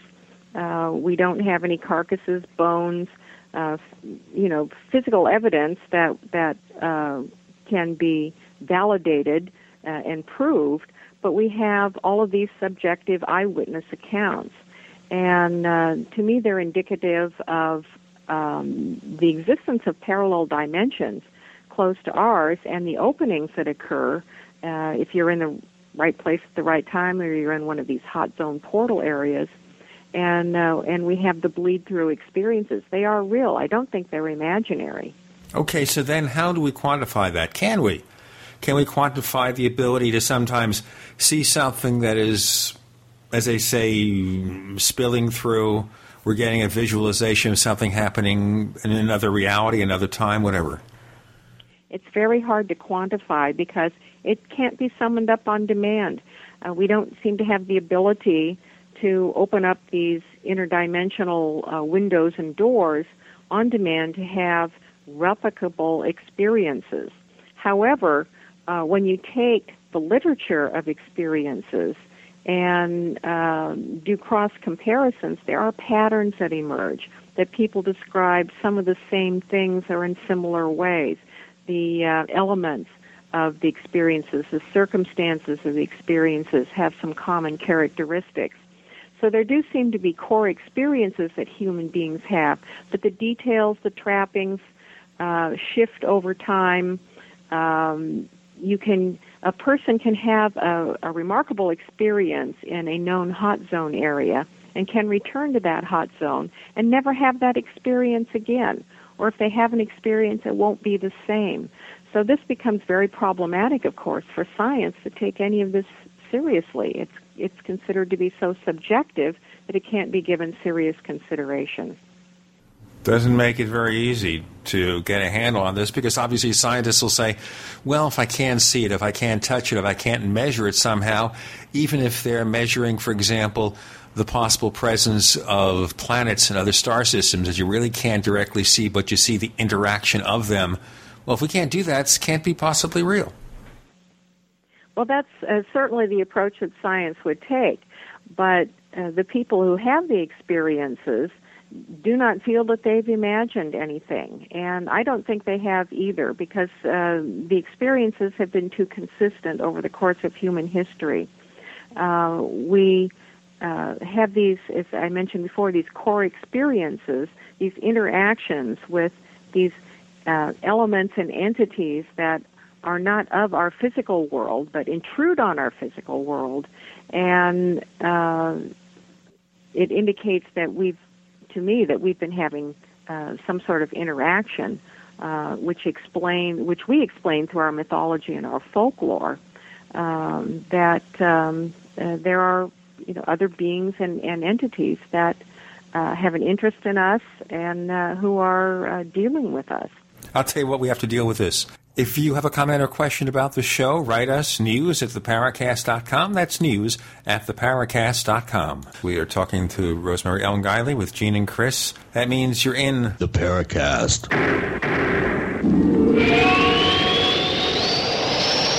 Are you tired of searching for great talk radio? Something more important. Search no more. We are the GCN Radio Network. Graphic Converter is the image manipulation tool for the rest of us. It does not use any database. You get full control of all your files. Want to view the images of a folder? Drag it into Graphic Converter and a powerful browser opens up to show your image files. You could use it for slideshows. You could use it to import images from digital cameras or from scanners. Need to do some image editing? You can do that too in Graphic Converter. Also print catalogs. Convert from so many formats I can't even list them. Download now to see if Graphic Converter is good for you, like one and a half million other users. Guess what? You could save money when you buy Graphic Converter. Use the coupon code Night Owl. Use the coupon code Night Owl to get a special price for Graphic Converter. Go to lemkesoft.com. That's L E M K E soft.com. Lemkesoft.com. L E M K E soft.com. Smokers. Are you still smoking traditional cigarettes? Are you still smelling up your clothes and car interior, staining your teeth, and getting ashes everywhere? Why? When you could be smoking or vaping with e-cigarettes by LeCig. With LeCig e-cigarettes revolutionary microelectronic technology, rechargeable battery, and unique replacement cartridges, you'll get all the satisfaction of smoking, but no smoking hazards.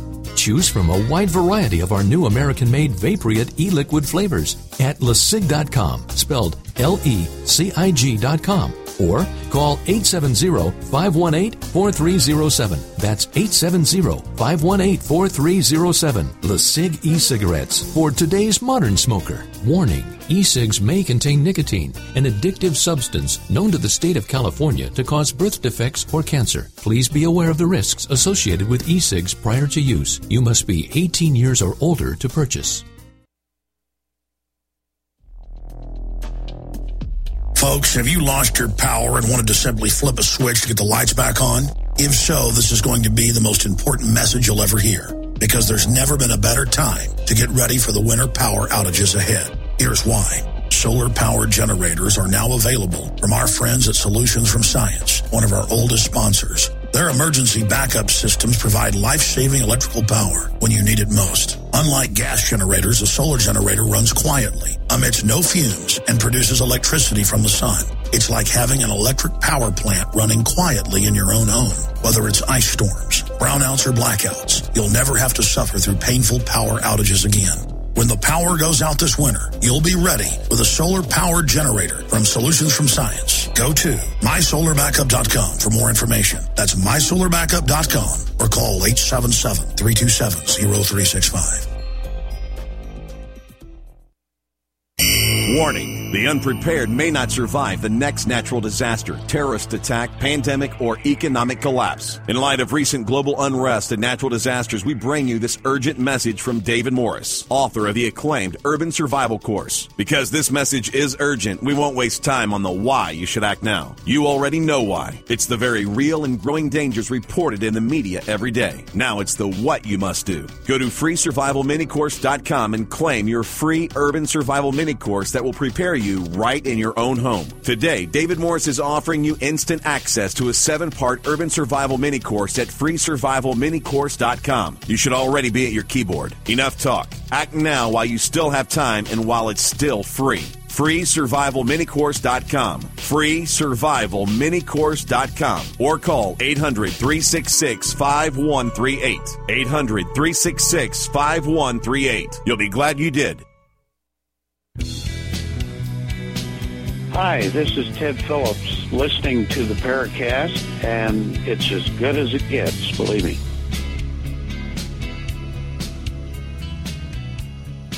With Gene and Chris, you're in the Paracast with Rosemary Ellen Guiley.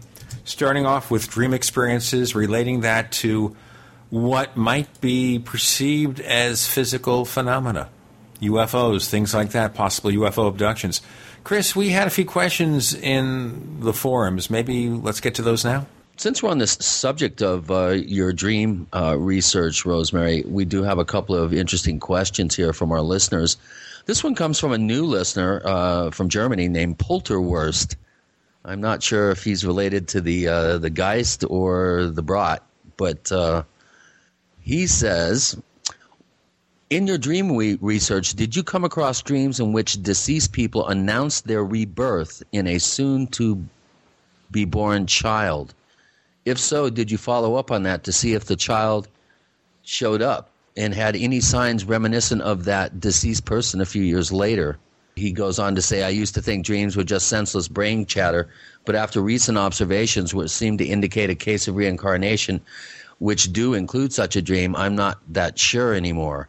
Has, does this ring a bell? It doesn't to me. I've, I do not think I've ever heard one of a person predicting their own reincarnation.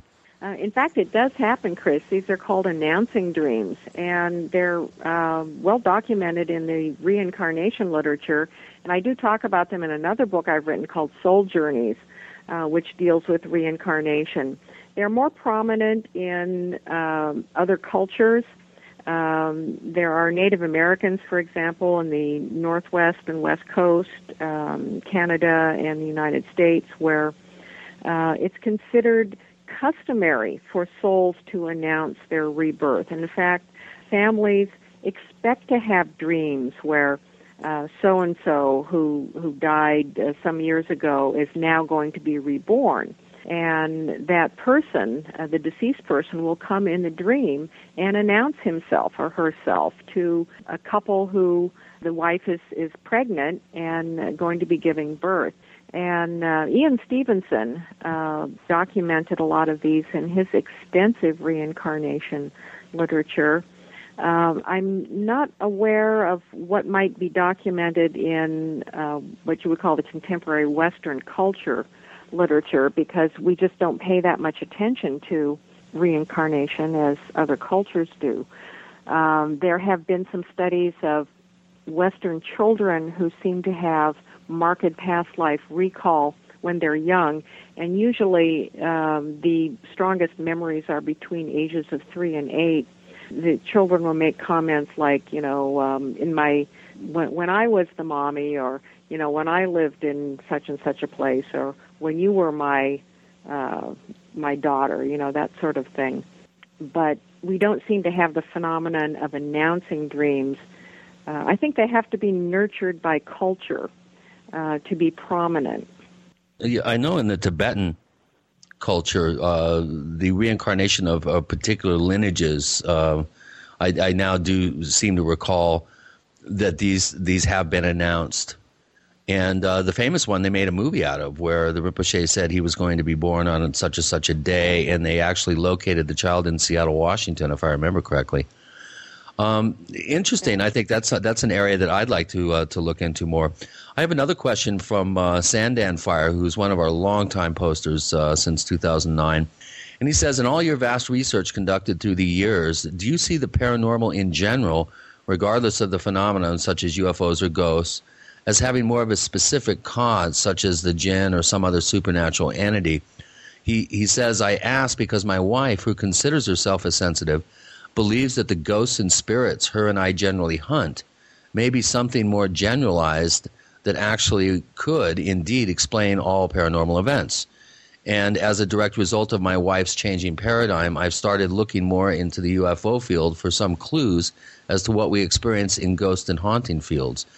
With your latest book regarding the jinn, you seem to be swaying more towards a theory of everything, TOE, as he says, in which the sourcing for most of what we could call unexplained may be whittled down to a singular cause. Any thoughts? You, you kind of were just barely addressing that, but uh, now we're going to put you on the spot. I am increasingly thinking that uh, the jinn are behind just about everything. Uh, and this is um, probably not a satisfactory explanation to a lot of people in the paranormal who want to compartmentalize things, and even to ufologists who are looking for extraterrestrials. And I don't deny the existence of extraterrestrials or that some uh, other planetary beings uh, have visited the planet, uh, our planet. However, uh, I think that a lot of our ET experiences, what we're calling ET, they're really ultra terrestrials. They're beings from another dimension, not another planet. Uh, more likely than not, the jinn could be behind them. The jinn, who are masterful shapeshifters, have a reason to interact with uh, with people, uh, and might be coming in a variety of ways uh, to have different purposes, different agendas I, they're as varied as human beings. They have different temperaments, just like human beings. But in general, there is um, documentation in their mythology and folklore that uh, the jinn have a reason for wanting to interact with us. That is, they want the earth back because they consider it theirs to begin with. In the beginning, there were angels and jinn. Human beings came along. The jinn were out. Humans were in. And some of them want the place back. Uh, and so we have uh, all of these different forms that, uh, from the standpoint of their origins, their motivations, their characteristics, they could be doing all of those things. So I'm increasingly looking at the jinn as uh, the the cause behind just about all of our paranormal experiences. Having done a lot of ghost hunting over the years, uh, hundreds and hundreds of places and cases, I consider most ghost phenomena to be residual. That is, it doesn't really have a locus of intelligence to it. It's leftover stuff that clings to the psychic space. And uh, when you start getting into more active presences, uh, where a place seems to have uh, an entity or entities that recognize human beings and interact with them in very deliberate ways, you're not dealing with ghosts anymore. You're dealing with something else, and that's probably the jinn. Well, there you have it, Sand and Fire. Uh, inquiring minds just got a, a good answer. I, I've noticed commonalities too, uh, Rosemary, uh, especially when there seems to be some sort of self-determined energy at work. Uh, the jinn, I think, is a is a pretty good place to start to try to try to get to the bottom of it. Of course, there is that tricksterish element. Oh, I said the word, Gene. Uh, there is that tricksterish element that's involved in a lot of these entity cases. So uh, I think the jury's going to be out in some people's mind, but um, you and I are thinking kind of along the same lines there, Rosemary. Uh, here's another one for you from Dying Sun, who's one of again a longtime poster. In fact, he's been posting now almost exactly four years. He says, uh, if the conversation comes to it, is there a way to classify a small hooded being? For reference, the creatures in Star Wars called Jawas come to mind that's interesting. I've had a couple of cases like that that people see diminutive hooded forms. Uh, is that something fairly common, and how would you classify them? It is. We have uh, the little uh, black hooded things with the red eyes that often accompany uh, other kinds of entities. They usually come in multiples. They're of two or three, or maybe even four or five. They are often bedroom invaders. Uh, the black-eyed kids would be a variation of that um, demonic looking children who um, want to gain somebody's trust and access to an environment and then reveal themselves with uh, saw demonic teeth and and uh, they have these alien like uh, solid black eyes or demonic eyes. And uh, the Jawa uh, to me they're jinn. Uh, I think they were inspired by the jinn uh, and these little hooded entities could be forms of jinn as well. little baby jinn that are they've got bad attitudes and tend to hang out in like little gangs, like Well, trooping you know, fairies. You said the word, Chris. You said the word trickster, and Oh, I did. Oh, a I- lot of this. I said it again. The T word. The. T word. Uh, I had an interesting. shape in anything. Well, let me tell you, I had an interesting case. A world famous, uh, very, very well respected studio musician from the golden age of television with over 600 films and TV shows to his credit, you know, um- umpteenth degree in black belt, very spiritual guy. He's in his studio recording one day. And uh, he was very embarrassed when he told me this, but he says, I, I just I just knew you would I had to tell you. If you have a comment or question about the show, write us news at theparacast.com. That's news at theparacast.com.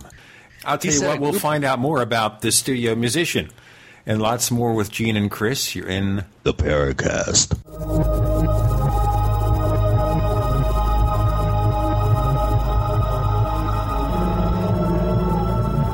The GCN Radio Network, providing the world with hard hitting talk radio. GCN.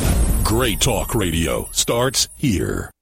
Hi, this is Ted Anderson. If you'd like to listen to GCN programs on the go, I have great news. GCN has created a Droid and iPhone application, and it's free. Just as easy as going to GCNlive.com, click on the banner, and download. Before you know it, you'll be listening to your favorite hard hitting GCN shows, live or on demand, right on your Droid or iPhone, 24 7 and on the go. So download the Droid and iPhone app free by clicking on the banner at GCNlive.com. Thanks again for listening to GCNlive.com. Again, that's GCNlive.com. We, the people, grow cotton, weave fabric, engrave ink, embed strips and fibers to protect from counterfeit and carting to a private bank, having it lent back at interest, forcing taxes to service debt. This capitalism, or was Jefferson correct when stating a central bank issuing the public currency is a greater menace to the liberties of the people than a standing army? Ted Anderson, I'm placing a free silver dollar in a book that explains our monetary system. Call for your copy, 800 686 2237. It's time to understand the system. Call 800 686 2237. That's 800 686 2237.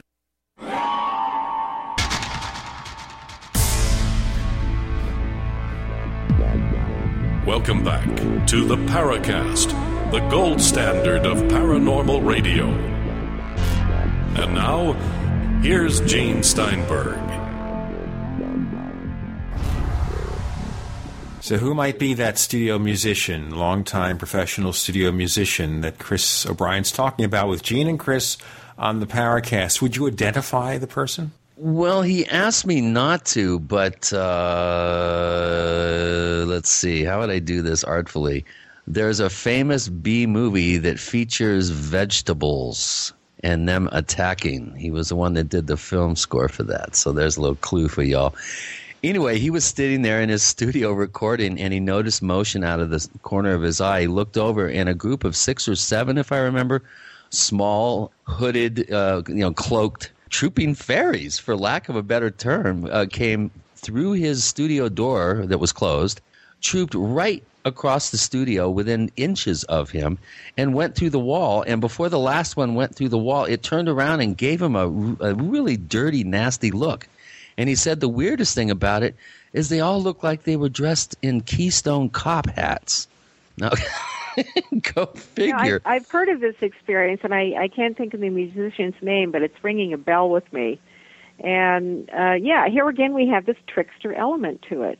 Well, the jinn have, uh, if you're going to compare the jinn to other entities in terms of like what are the dominant characteristics that they share and are the same, the jinn have the closest connection with fairies. And this association really has been recognized for a very long time, especially in the Middle East, where most of the lore of the jinn originates. Uh, and the behavior of fairies mirrors the characteristics of the jinn and vice versa. Uh, in the Vengeful Jinn, uh, the, the uh, strongest chapter of associations, uh, I documented in some detail, um, show how the jinn and the fairies are the same. Well, let's take that out a step further. Um, Jacques Vallée, Thomas Bullard, John Mack, talking decades ago about the similarities between ETs and fairies. This gets down to a very fundamental problem in the paranormal. People do not research cross discipline um, lore and mythology. Uh, ufologists stick to ufology, the paranormal people stick to the paranormal, the cryptids people stick to cryptozoology, and there's all this data that bleeds from one area to another that takes things into a whole different arena. Uh, and I think it's so important to be aware of these things. Uh, shadow people. Uh, when I started researching shadow people about five or six years ago, I found a big connection between the ET experiencers and the shadow people experiencers. But when I went into the uh, UFO community to ask the researchers uh, what they knew about shadow people, I found that either they didn't know anything, or yes, you know, it did show up a lot the uh, the shadow person experience, but uh, it wasn't important. It didn't have anything to do with abductions, and it does. Uh, it does because many abductees are shadow people experiencers, and shadow people seem to be another form of the jinn. So there are all these cross connections going on, and we don't have enough researchers really following up on them from that uh, from that big picture perspective. And I think it's really important that we start looking at these things uh, cross platform, if you will, and really start taking the blinders off and you know being a little bit more creative and open minded with our thinking. I think it's really important, and you bring up a really good point there. One thing that I've uh, noticed is we've seemed to have a lot of programs that are coming out uh, that deal with various aspects of the paranormal, both in a reality sense and in a fictional sense. And we do have a, a question here from a longtime poster, Blowfish. And he, he says, uh, Rosemary, what are your thoughts on the current vampire TV movies such as True Blood, Twilight, etc., and any so called real encounters from eyewitnesses? Is there some sort of uh, cultural connection there, or great entertainment, very little connection to what are the dominant documented real experiences?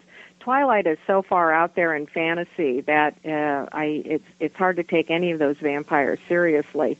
They're, from my perspective, very anemic vampires uh, compared to the entities that our ancestors were talking about.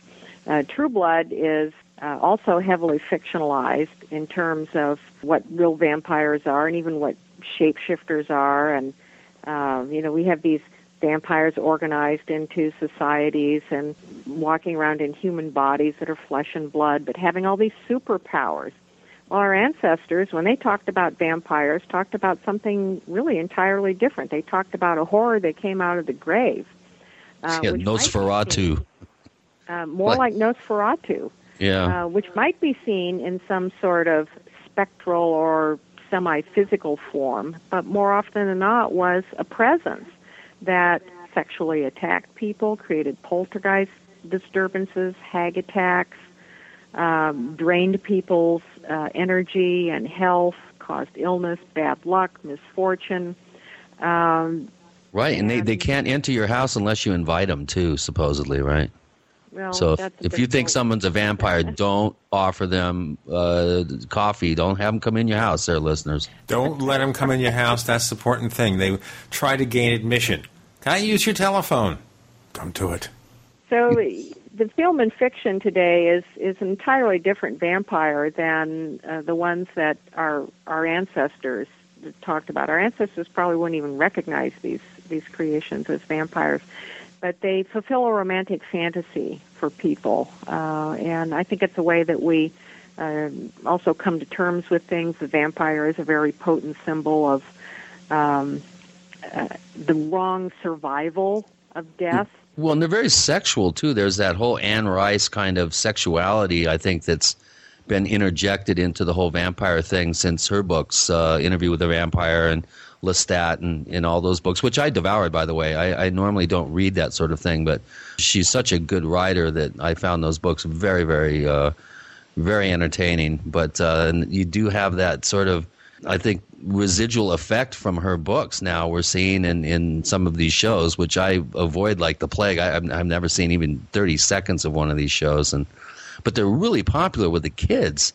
Uh, do you think that's healthy? Well, Probably yes and no. It's um, I think uh, teenagers have their ways of coming to terms with um, uh, social issues, romantic issues, self-esteem, and things like that. And the vampire is uh, the current role model, uh, the um, the alienated um, youth, the uh, the outsider, the forbidden love, the, the Romeo and the Juliet. Uh, the whole ball of wax, and um, uh, that seems to be the motif now that's popular um, in fiction for young adults. These are themes that uh, are always uh, popular with young adults, and the, the symbols just change. Uh, but uh, you know, you mentioned the sexual aspect of vampires, and actually, that's one thing that a lot of people don't know is that the real vampire that uh, our ancestors dealt with was highly sexual, but not in any sort of romantic way. And this sort of ties into very old beliefs about the dead that the dead are hungry for the physical pleasures that they no longer have access to because they don't have a body.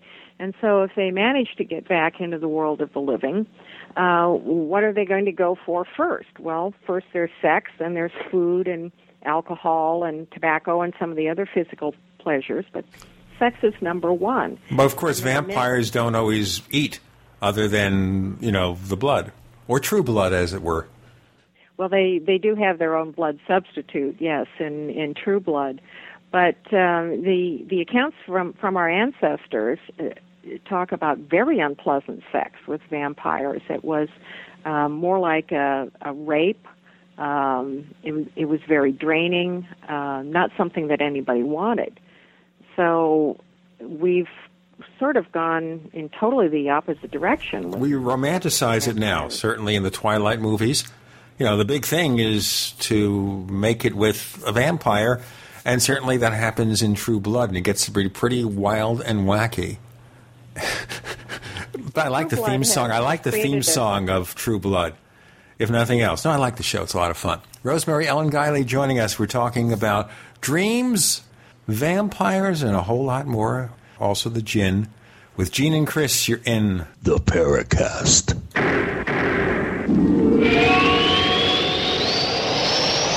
Are you ready to order the official Paracast t shirt? You asked, we answered. We're now taking orders for the official Paracast t shirt. It comes in white, 100% cotton. The front of it features the same logo that we have on our community forums. On the back, it says, separating signal from noise. To order the official Paracast t shirt, here's all you have to do visit our new online store at store.theparacast.com. One more time, that's store.theparacast.com. You can use a major credit card to place your order for the official Paracast t-shirt. Hey neighbors, we have one more thing to talk about, and that's more merchandise at the official Paracast store. We have hats, we have jackets, we even have a flip video camcorder customized with the Paracast logo at the official Paracast store. It's all now available at the official Paracast store, store.theparacast.com.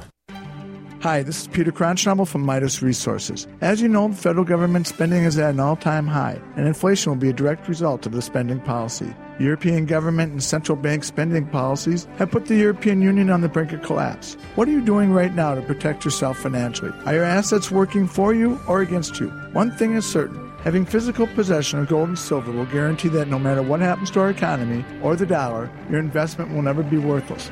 And it'll protect you from that hidden tax, inflation. If you've been thinking about investing in physical possession of precious metals or having an IRA in precious metals, I can help. Call me today, Peter Kronschnabel at 800 686 2237 extension 108, and I'll take the time to personally put together a portfolio designed to protect what you've worked so hard for. Call 800 686 2237 extension 108. You've worked hard your whole life, and I want to work hard for you. Call Peter at 800 686 2237 extension 108. Long Range Patrol Ration Entrees. If you know survival, you know LRPs are the undisputed king of military rations. Hands down the best for your bug out bag or survival pack. To go farther, faster, and carry more food, there's nothing better than a Brick Pack LRP cold weather ration entree. Nothing. Now, the Freeze Dry Guy is offering a limited time deal on thousands of fresh LRP entrees. We're talking a menu of tasty and nutritious beef stew, chicken and rice, chili mac with beef, spaghetti and meat sauce with 20 entrees per case. These fresh 2011 LRPs are U.S. government contract overruns, perfect for long term storage. But they're going fast at freezedryguy.com. Far superior to MREs, long range patrol entrees are about a third the weight of an MRE, with about a third more meat than the finest commercial freeze dried entrees. Ask about multi case discounts and free shipping when you call 866 404 3663 today. That's 866 404 3663 or freezedryguy.com. Your source for survival food in an uncertain world. Digestive health is the key to wellness and elimination of toxins. That bears repeating. Digestive health is the key to wellness and elimination of toxins. And Pro EM1 Daily Probiotic Cleanse is the key to digestive health. Pro EM1 is a powerful liquid probiotic, strong enough to cleanse, gentle enough to use every day. Pro EM1 is dairy, wheat, and soy free, contains all natural and certified organic ingredients, contains no preservatives or animal products, supports a healthy digestive and immune system, supports weight loss, improves absorption of food nutrients, aids in controlling yeast infections, is never freeze dried, and uses three groups of live, viable, beneficial microbes to cleanse and remove toxins. Order Pro EM1 Daily Probiotic Cleanse at Teraganix.com, spelled T E R A G A N I X.com, Teraganix.com or call toll free 866 369 3678. That's 866 369 3678. Pro EM1, the raw probiotic. We'd like to hear from you. If you have a comment or question about the Paracast, send it to news at theparacast.com. That's news at theparacast.com. And if you'd like to catch up on past episodes, we have hundreds of shows for you to download direct from theparacast.com. That's theparacast.com. Or check us out at iTunes. We're back. Rosemary Ellen Guiley answering your questions from the Paracast forums at forum.theparacast.com with Gene and Chris. Chris, are we out of questions? Do we have any more? We actually do have some more questions. Uh, a couple more from Blowfish. What are your thoughts on fairies and historical folklore in Celtic mythology? This is from Blowfish. He, he asks Is there any sort of relation to classic novels such as The Hobbit uh, to folklore and, and you know the, these types of fairy myths? In other words, could there possibly be some sort of residual um, I don't know, collective unconscious memory of a time when maybe we coexisted here with, uh, uh, out in plain sight with uh, fairies and gnomes and elves and trolls and and uh, kelpies and mermaids and you know all these various types of uh, preternatural uh, you know forms. Uh, what are you what are you thinking on that? What's your thinking? These are all possibly and probably residents of other dimensional realities that in earlier times our ancestors may have had more access to uh, for a variety of reasons. You know, in the, the isolated rural life, uh, the uh, primitiveness, so to speak, of the landscape uh, may have facilitated our interactions with these beings. I consider them to be very real. And some of the dominant themes about fairies, especially in Celtic lore, are that they were the original ha- inhabitants of this planet. Another parallel with the jinn. The jinn were the original inhabitants here, too. Uh, when human beings came along, uh, they lost out. Uh, they lost out in their interactions. They got pushed further and further back, so to speak, uh, retreating into the hills, into subterranean areas, and finally into their own uh, interdimensional reality, the fairyland, invisible to human beings. Magonia. Uh, whether or not they had superpowers to begin with or acquired them as they as they changed uh, is is another matter. But they, like the jinn, have the ability to be invisible and to uh, to be in our world, uh, apparently at their choosing, um, and for understandable reasons, uh, harboring a lot of uh, ill will against human beings. Our our ancestors, even a couple of centuries ago, regarded the fairies with um, a lot of uh, serious respect. Uh, they were uh, uh, formidable beings. You didn't want to cross them. ideally, you didn't even want to interact with them too much because they were very temperamental and unpredictable, and just as likely to do something mean to you as to be nice to you. So I, I Yeah, do consider them to be to be very real entities, and they're still present around us today. Yeah, so leave out the cookies and milk. Like for Santa Claus, you're supposed to do that for the fairies too. And if they're they're really happy with you, they'll come and clean your house. And That's a- like all beings, I think you know we tend to take a cookie cutter approach to uh, denizens of of the paranormal realities. That uh, all entities, you know, all demons are this way, all angels are that way, all fairies are this way, and that's not the case. They're as varied as human beings. They have different temperaments. There are fairies who are very benevolent, who uh, have uh, a, a more kindly attitude toward toward human beings, and who are willing to uh, have some sort of cooperative relationship with human beings, which we see played out in intentional communities like Findhorn and Perelandra, Green Hope Farm, where people are working with these residents of the natural world, uh, the nature spirits and the fairies, to uh, to do this uh, experimental agriculture, flower essences, and uh, bringing a a spiritual vibration into plant life for the purpose of uh, benefit to human beings. I had a girlfriend back in the 90s who spent uh, a couple of years at Findhorn, and it's amazing. I mean, she's, you know, you heard of people with a green thumb. She's got a green arm. All she has to do is look at a plant, and it, it, it grows abnormally fast, super robust. It'll push, you know, out of out of the pot. They, it's just amazing. Her house is just filled with all these wonderful plants, and and she always has kind of hinted around that she felt that she really gained this ability with plants uh, from the time she spent at Findhorn. It's interesting that you should bring that up. Well, here's another question, and I'm sure you've gotten this one quite a few times before, and you and I had a pretty strange experience last spring in the San Luis Valley, but. Uh, here's here's here's the question. Finally, this is from Blowfish again. What is the most strangest encounter while researching your material, and have you experienced anything yourself? So, in other words, what's the weirdest thing that's happened to you, Ro? Oh wow, so many weird experiences. Um, shadow people, the shadow people form of jinn, I would say. Uh, since I got heavily involved in shadow people research, uh, this started around the end of 2004 for me. And uh, now the jinn were something that uh, crossed my radar back in the late 1980s, but I didn't get uh, deeply involved in jinn research until uh, about the time that I started doing the shadow people research because I started looking at the two of them as one and the same. And these entities are uh, unpredictable, they're formidable, they're creepy. Um, I have, it's taken me into some very weird landscapes where uh, I've seen uh, quite a number of shape-shifted um, entity forms and weird animals in um, in these dark, towering figures that can materialize and dematerialize, and um, they communicate by intent rather than uh, in any more overt way. Um, and it's often hard to protect yourself against these entities. Uh, probably the weirdest single experience I had was um, a jinn location that uh, I have been investigating now for almost three years, and I'm bringing it to a close because the principals are are moving off the scene.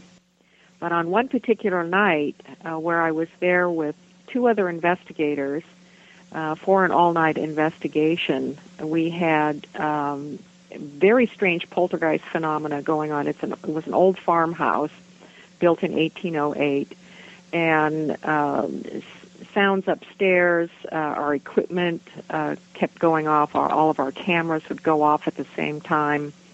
Um, I had um, I was doing EVP uh, in one of the rooms in the farmhouse, and I had a spontaneous um, superficial cut on my arm that I can't explain because I was sitting in the middle of the room with nothing around me. But it was a very small, superficial cut like you would get with a box cutter.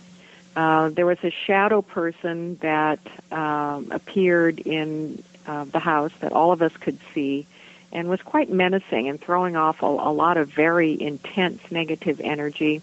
We had these little things that I call the gray scurrying things, little gray scurrying things. They look like, uh, I would say, they, they, look, they look like cats with too many legs with no heads. And they run around, um, they like to hug the walls around the baseboards and run up and downstairs. We had those going all over the place. It sounds busy, but this is going to make us busy too. You're listening to Gene and Chris. You're in the Paracast.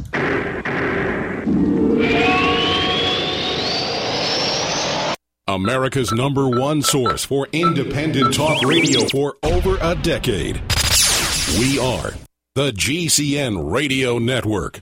Graphic Converter is the image manipulation tool for the rest of us. It does not use any database. You get full control of all your files. Want to view the images of a folder? Drag it into Graphic Converter and a powerful browser opens up to show your image files. You could use it for slideshows. You could use it to import images from digital cameras or from scanners. Need to do some image editing? You can do that too in Graphic Converter. Also print catalogs. Convert from so many formats I can't even list them. Download now to see if Graphic Converter is good for you, like one and a half million other users. Guess what? You could save money when you buy Graphic Converter. Use the coupon code Night Owl. Use the coupon code Night Owl to get a special price for Graphic Converter. Go to lemkesoft.com. That's L E M K E soft.com. Lemkesoft.com. L E M K E soft.com. That's what it sounds like when a burglar kicks in the door of a dark house that looks like no one is home. Don't let your home be the next target. Make it look like someone is home watching television with Fake TV. Fake TV is a small electronic device that makes the same light as a real television, so from outside it looks like someone is home watching TV. Fake TV plugs in just like a lamp on a timer, but is far more convincing to burglars. Fake TV deters burglars, costs far less than an alarm, and is highly recommended by numerous police departments. Use it anytime you're away from home. To order your Fake TV for only $34.95, go to faketv.com or call 1 877 5 Fake TV. Each additional Fake TV is only $29.95, so get one for you and one for a loved one for safety, security, and peace of mind for both of you. Call 877 5 FAKE TV or go to faketv.com. Faketv.com, the burglar deterrent. If you're taking one, two, five, or more nutritional supplements, please stop.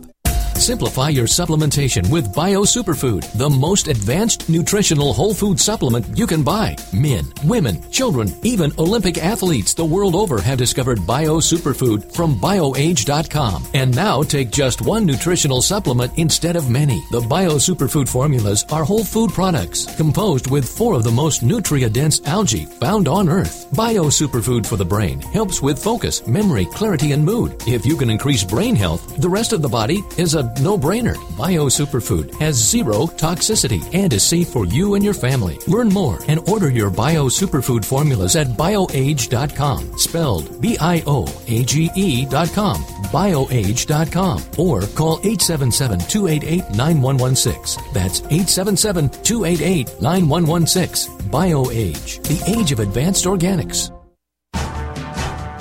If you owe money to the IRS, you can't make the problem go away by yourself. But with the help of Dan Pilla, you can get your problem solved once and for all.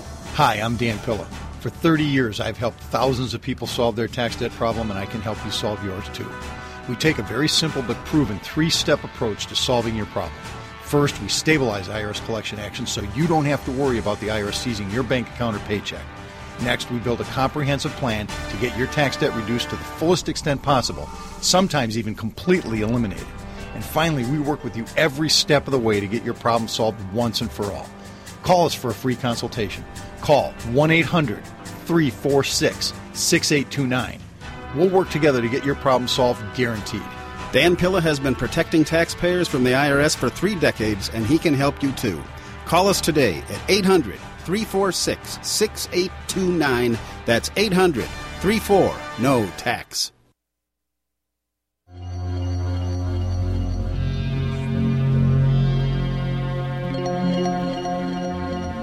Hi, my name is Richard Dolan. You're listening to the Paracast.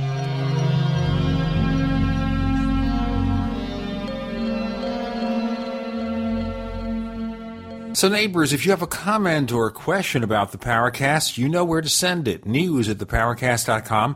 Once again, that's news at theparacast.com. We promise to read each and every message, Chris and I, and we'll try to answer most of them. And by the way, if you do want to join our team, you have a background in sales, especially online sales, and broadcast experience as a salesperson is a must, do write us. News at theparacast.com. Once again, that's news at theparacast.com. That's the vengeful Chris on the Paracast with Gene Steinberg and Chris O'Brien and Rosemary Ellen Guiley. You're talking about all these strange entities. Can you continue, Rosemary? Well, it culminated, uh, the phenomenon it sort of came to a head, uh, as is usually the case. You know, the energy builds up and then it just kind of it explodes in something, and then it, it usually goes quiet.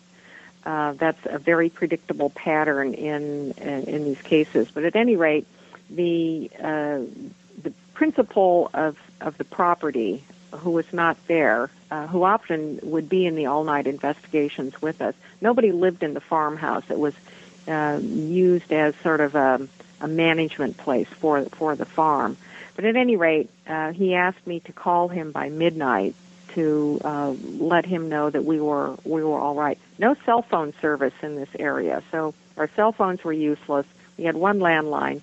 Very predictably, in a Hollywood fashion, the landline goes dead. I go to call him, can't get a call out, and it wasn't like it was totally dead. I could dial the number, and then as soon as I hit about four digits into the number, uh, it would just start beeping and the call would not go through. Didn't matter what number I called. And uh, no, so we couldn't get out by the landline. And we had one door in and out of this place that suddenly would not open.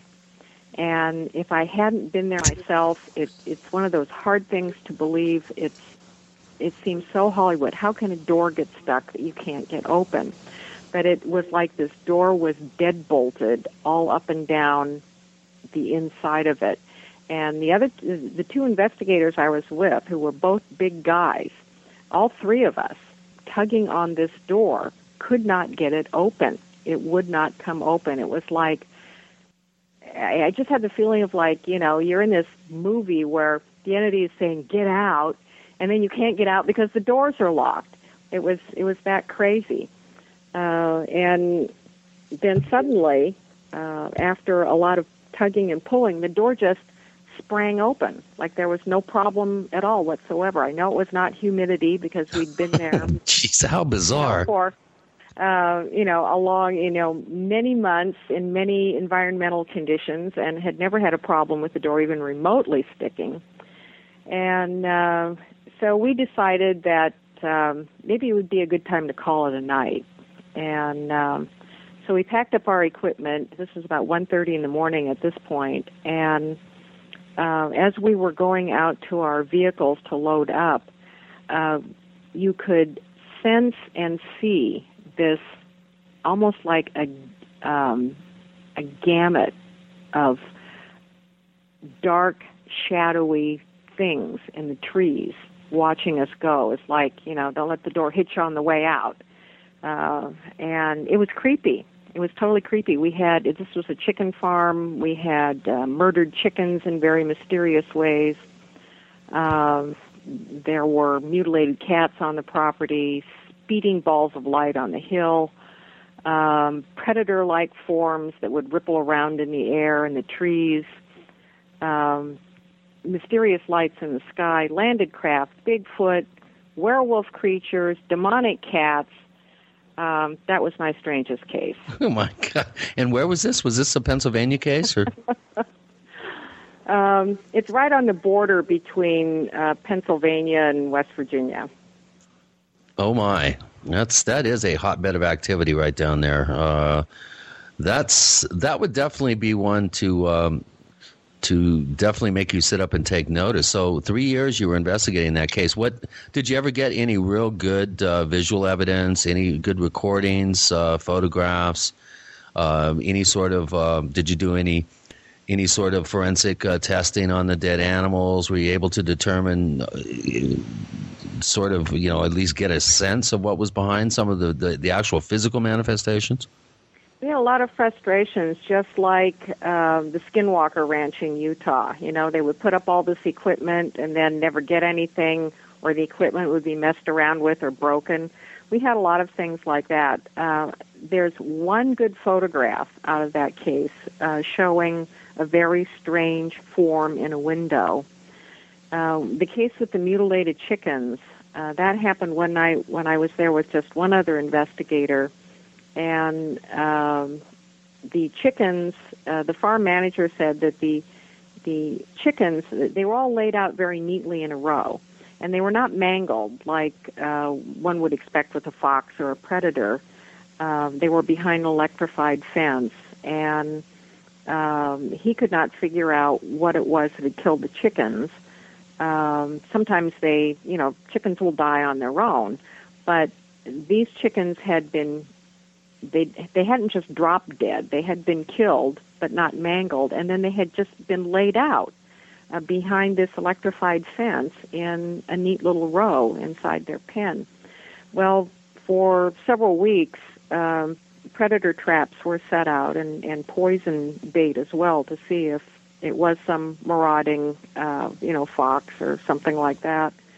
And nothing was ever caught. Uh, so that was, um, you know, an, an unknown. Uh, but what what is your sense? I mean, you, you've you've named off a whole litany of of of types of phenomena. Uh, what do you think? It's like a portal area? Do you think it's a, a some sort of doorway? Uh, what, what are your what are your conclusions? I mean, what what do you think is operative there? My assessment is that it is in a portal area. The uh, surrounding um, area has a very long history of paranormal activity, uh, going back generations. So it's been documented in the local lore and anecdotal experience. And the dominant characteristics of the case really fit a very good jinn profile. Uh, that is, there seemed to be a dominant entity on the property who considered it his place or its place and did not like human beings coming on the scene and uh, creating disturbances.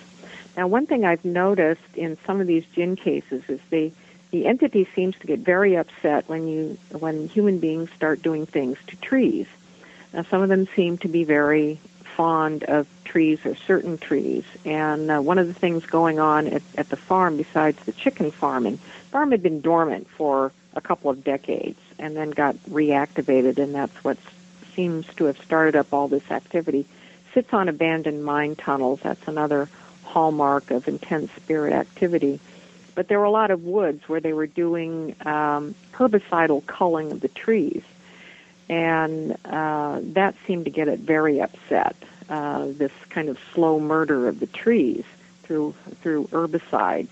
Now it did communicate. Um, we have uh, some communications on um, Frank's box kinds of devices, and we did do some um, some seance work where, uh, you know, a person acted as a medium uh, to get information. And uh, it communicated that, uh, and this is what I have, have seen in other cases that seem to be jinn cases as well, that uh, it had been here a very long time. Uh, it was far older than us and had been on this piece of property for a long time, and it considered it its property, and human beings were unwelcome. And uh, if human if the human beings did not leave, um, he would make everybody miserable until they left. And I'll tell you what, we're going to be very miserable if we don't break here. We have Rosemary Ellen Guiley, and we're talking about some really odd creatures and such with Gene and Chris. You're in the Paracast.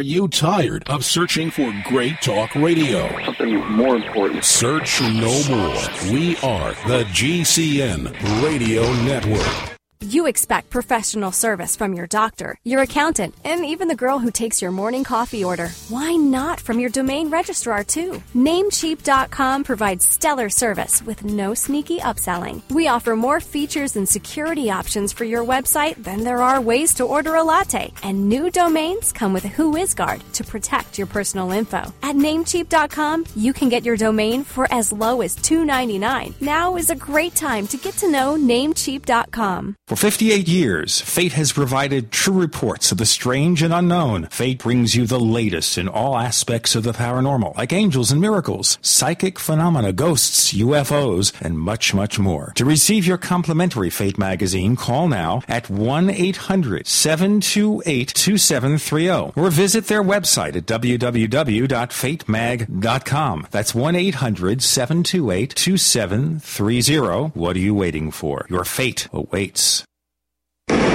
Hi, I'm Mark Craighead, founder of Crossbreed Holsters. I designed our top selling holster, the Super Tuck Deluxe, to solve the problems of being poked, pinched, and gouged while carrying concealed. The Super Tuck Deluxe is the most comfortable, most concealable holster on the market today. We offer a two week free trial and a lifetime warranty. Visit us at crossbreedholsters.com. Don't forget, crossbreedholsters.com.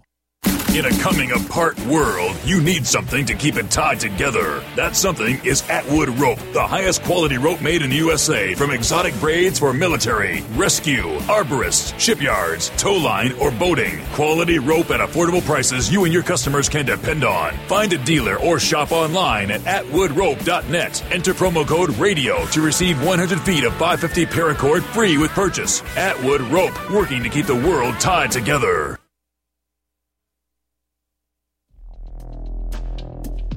Folks, have you lost your power and wanted to simply flip a switch to get the lights back on?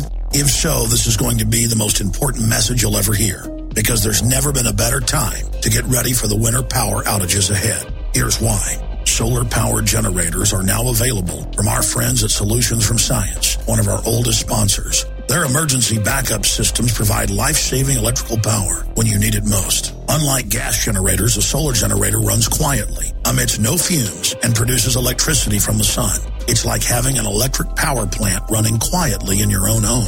Whether it's ice storms, brownouts, or blackouts, you'll never have to suffer through painful power outages again. When the power goes out this winter, you'll be ready with a solar powered generator from Solutions from Science. Go to mysolarbackup.com for more information. That's mysolarbackup.com or call 877-327-0365.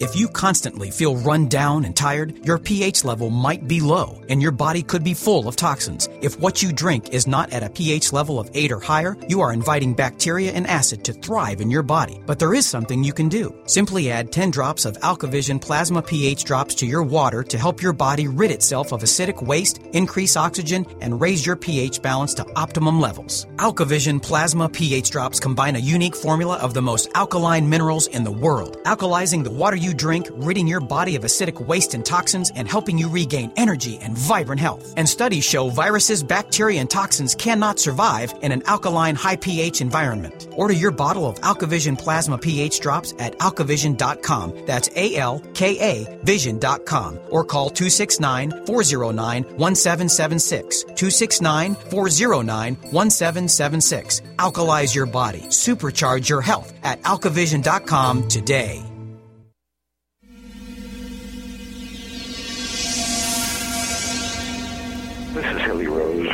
I hope that you do listen to the Paracast because you will learn a great deal about the paranormal. Rosemary Ellen Guiley joins us, longtime paranormal investigator, author of loads and loads and loads, did I say loads of books with Gene and Chris and the Paracast? Okay, the skeptical viewpoint would say, how do you validate this communication is actually from this alleged creature, not something they kind of made up on the spot? That's the uh, skeptical question that could be put to all mediumistic communication, and that's one of the things that frustrated psychical researchers. Um, you know, with the founding of psychical research, which evolved into parapsychology, starting from as, as an organized discipline in the, the late 1800s, where scientists attempted to uh, prove mediumistic communications, and no really verifiable proof was ever obtained. There was always an argument that could be posed as to where the information comes from.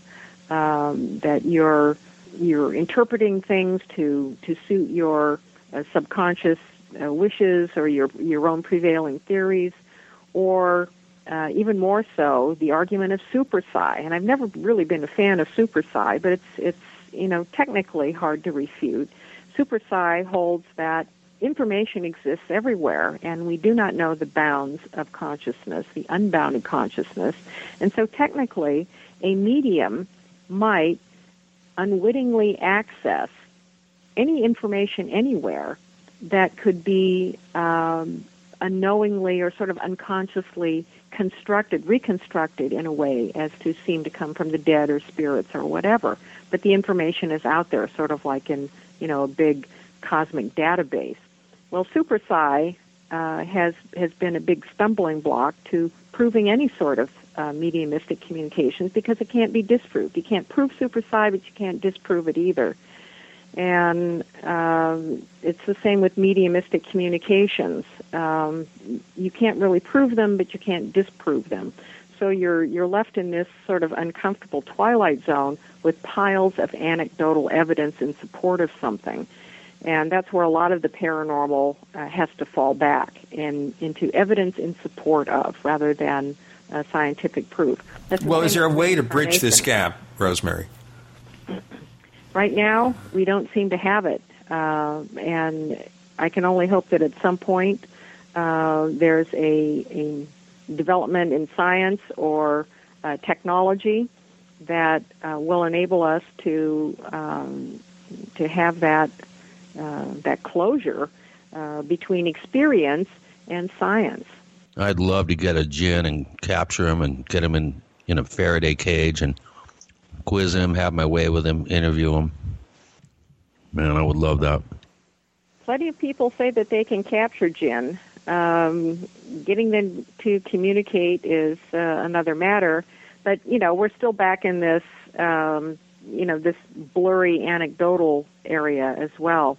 Now there do seem to be patterns to the communications um, in these cases that um, that I would say are jinn cases. They're not demonic. They're not other kinds of entities.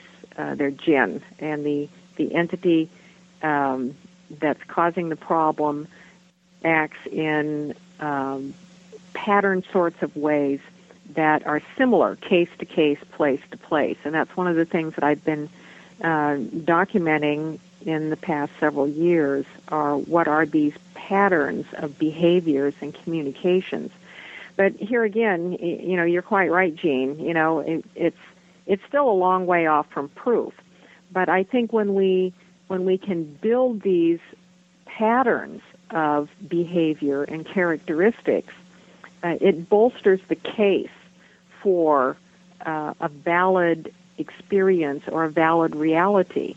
Um, scientists may remain unconvinced, but human beings have these experiences, and if they're not real, why are we having the experiences? Is it a question here very much on some way to validate this? How do we validate reports of this experience? The only way we can validate uh, these experiences are through uh, the eyewitnesses and the experiencers and uh, investigators. You know, like myself, uh, we have our own experiences in the course of investigations, but the eyewitnesses are the ones who come to us uh, with reports of of their accounts, and it's often hard to evaluate eyewitnesses um, in terms of their their credibility. Uh, do they have uh, issues going on? Are they highly imaginative? Where does imagination leave off and real experience start? Or are they so blended together that um, it becomes difficult to separate them out? And even to understand, And I guess, if it is a real experience, whether this is a real experience or something, they're fantasizing. Well, sometimes it seems they are. I've uh, had many cases where Uh, people have contacted me, and it seems to me that they're. Um, my feeling is, my gut feeling is that they're projecting uh, onto the environment. Um, they've got other issues going on. Uh, for example, people who have domestic and family problems. Um, if one of them has any sort of paranormal bent at all, uh, is what I would call like a psychic lightning rod. You know, just seems to stir phenomena up, and then uh, you um, put some sort of intense emotional issues into that environment. Um, things may happen that may seem to be paranormal, but really are projections from you know human psychokinetic energy more than anything else, and they can be interpreted in certain ways. And this happens a lot to people who get calls on demonic cases, you know, where families say they, they think they have a demonic spirit present, and it's likely that they don't. Uh, they've got other things that are creating disturbances. But then on the other hand, uh, you also have negative entities who like to take advantage of those kinds of, of environments. But that's So the kind of thing where you might have to feel that you're going to need to perform some kind of exorcism. Uh, sometimes exorcisms don't really help. Um, people seem to think that um, we have eminent domain, uh, you know, and and uh, that we can make anything go away, and that's not always the case. Anyone who's ever been involved in exorcisms or looked into infestations and um, intense, negatively haunted places knows that uh, sometimes you just don't get the stuff to go away and uh, there do seem to be entities who have what I call land rights. Uh, they are very territorial. They seem to be able to have a toehold in the physical reality and the land itself on our side of things, and they're just as determined to to be here as we are. And um, sometimes we can dampen the energy down, but uh, we can't make things completely go away. I'll tell you what, we're going to have to go away in a couple of minutes. Where is your research going to take you from here? I'm continuing my uh, jinn research and um, uh, portal area uh, research. I have a new book coming out next year um, on multi- multidimensional portals. That's not the title of the book. The book is called The Thinning Veil, but it is about multidimensional portals, the presence of jinn, and their relationship, especially to shadow people, ETs, and paranormal activity. Wow, you're covering all bases. Well, you know, everything's interconnected, uh, Gene, and uh, I think that uh, we've the jinn have have not been factored in to explanations and considerations in the past. They just haven't been on our radar, and and I want to see them put on the radar. Uh, I think that they are a powerful factor going on, and because they are virtually unknown to most people in the West, I think that they've they've been able to make incredible inroads into the psychic landscape and uh, right under our noses, and we don't even know it. I'll tell you what, we have to know this. Where can we find more information about it? www.visionaryliving.com is my main website, and Djinn Universe, D-J-I-N-N Universe.com is my other website. Chris O'Brien, where do we find more of your stuff? You can always find me here at the Paracast, forum.theparacast.com. I'm a moderator. We're redoing my website, Our Strange Planet, as we speak. And of course, uh, we'll be bringing that San Luis Valley camera feed to uh, the Paracast uh, very shortly here in the new year. Rosemary Ellen Guiley, thank you so much for joining us this week on the Paracast. Thank you very much for a lively show. It's a pleasure to be on with you, Gene and Chris, and I look forward to seeing you again.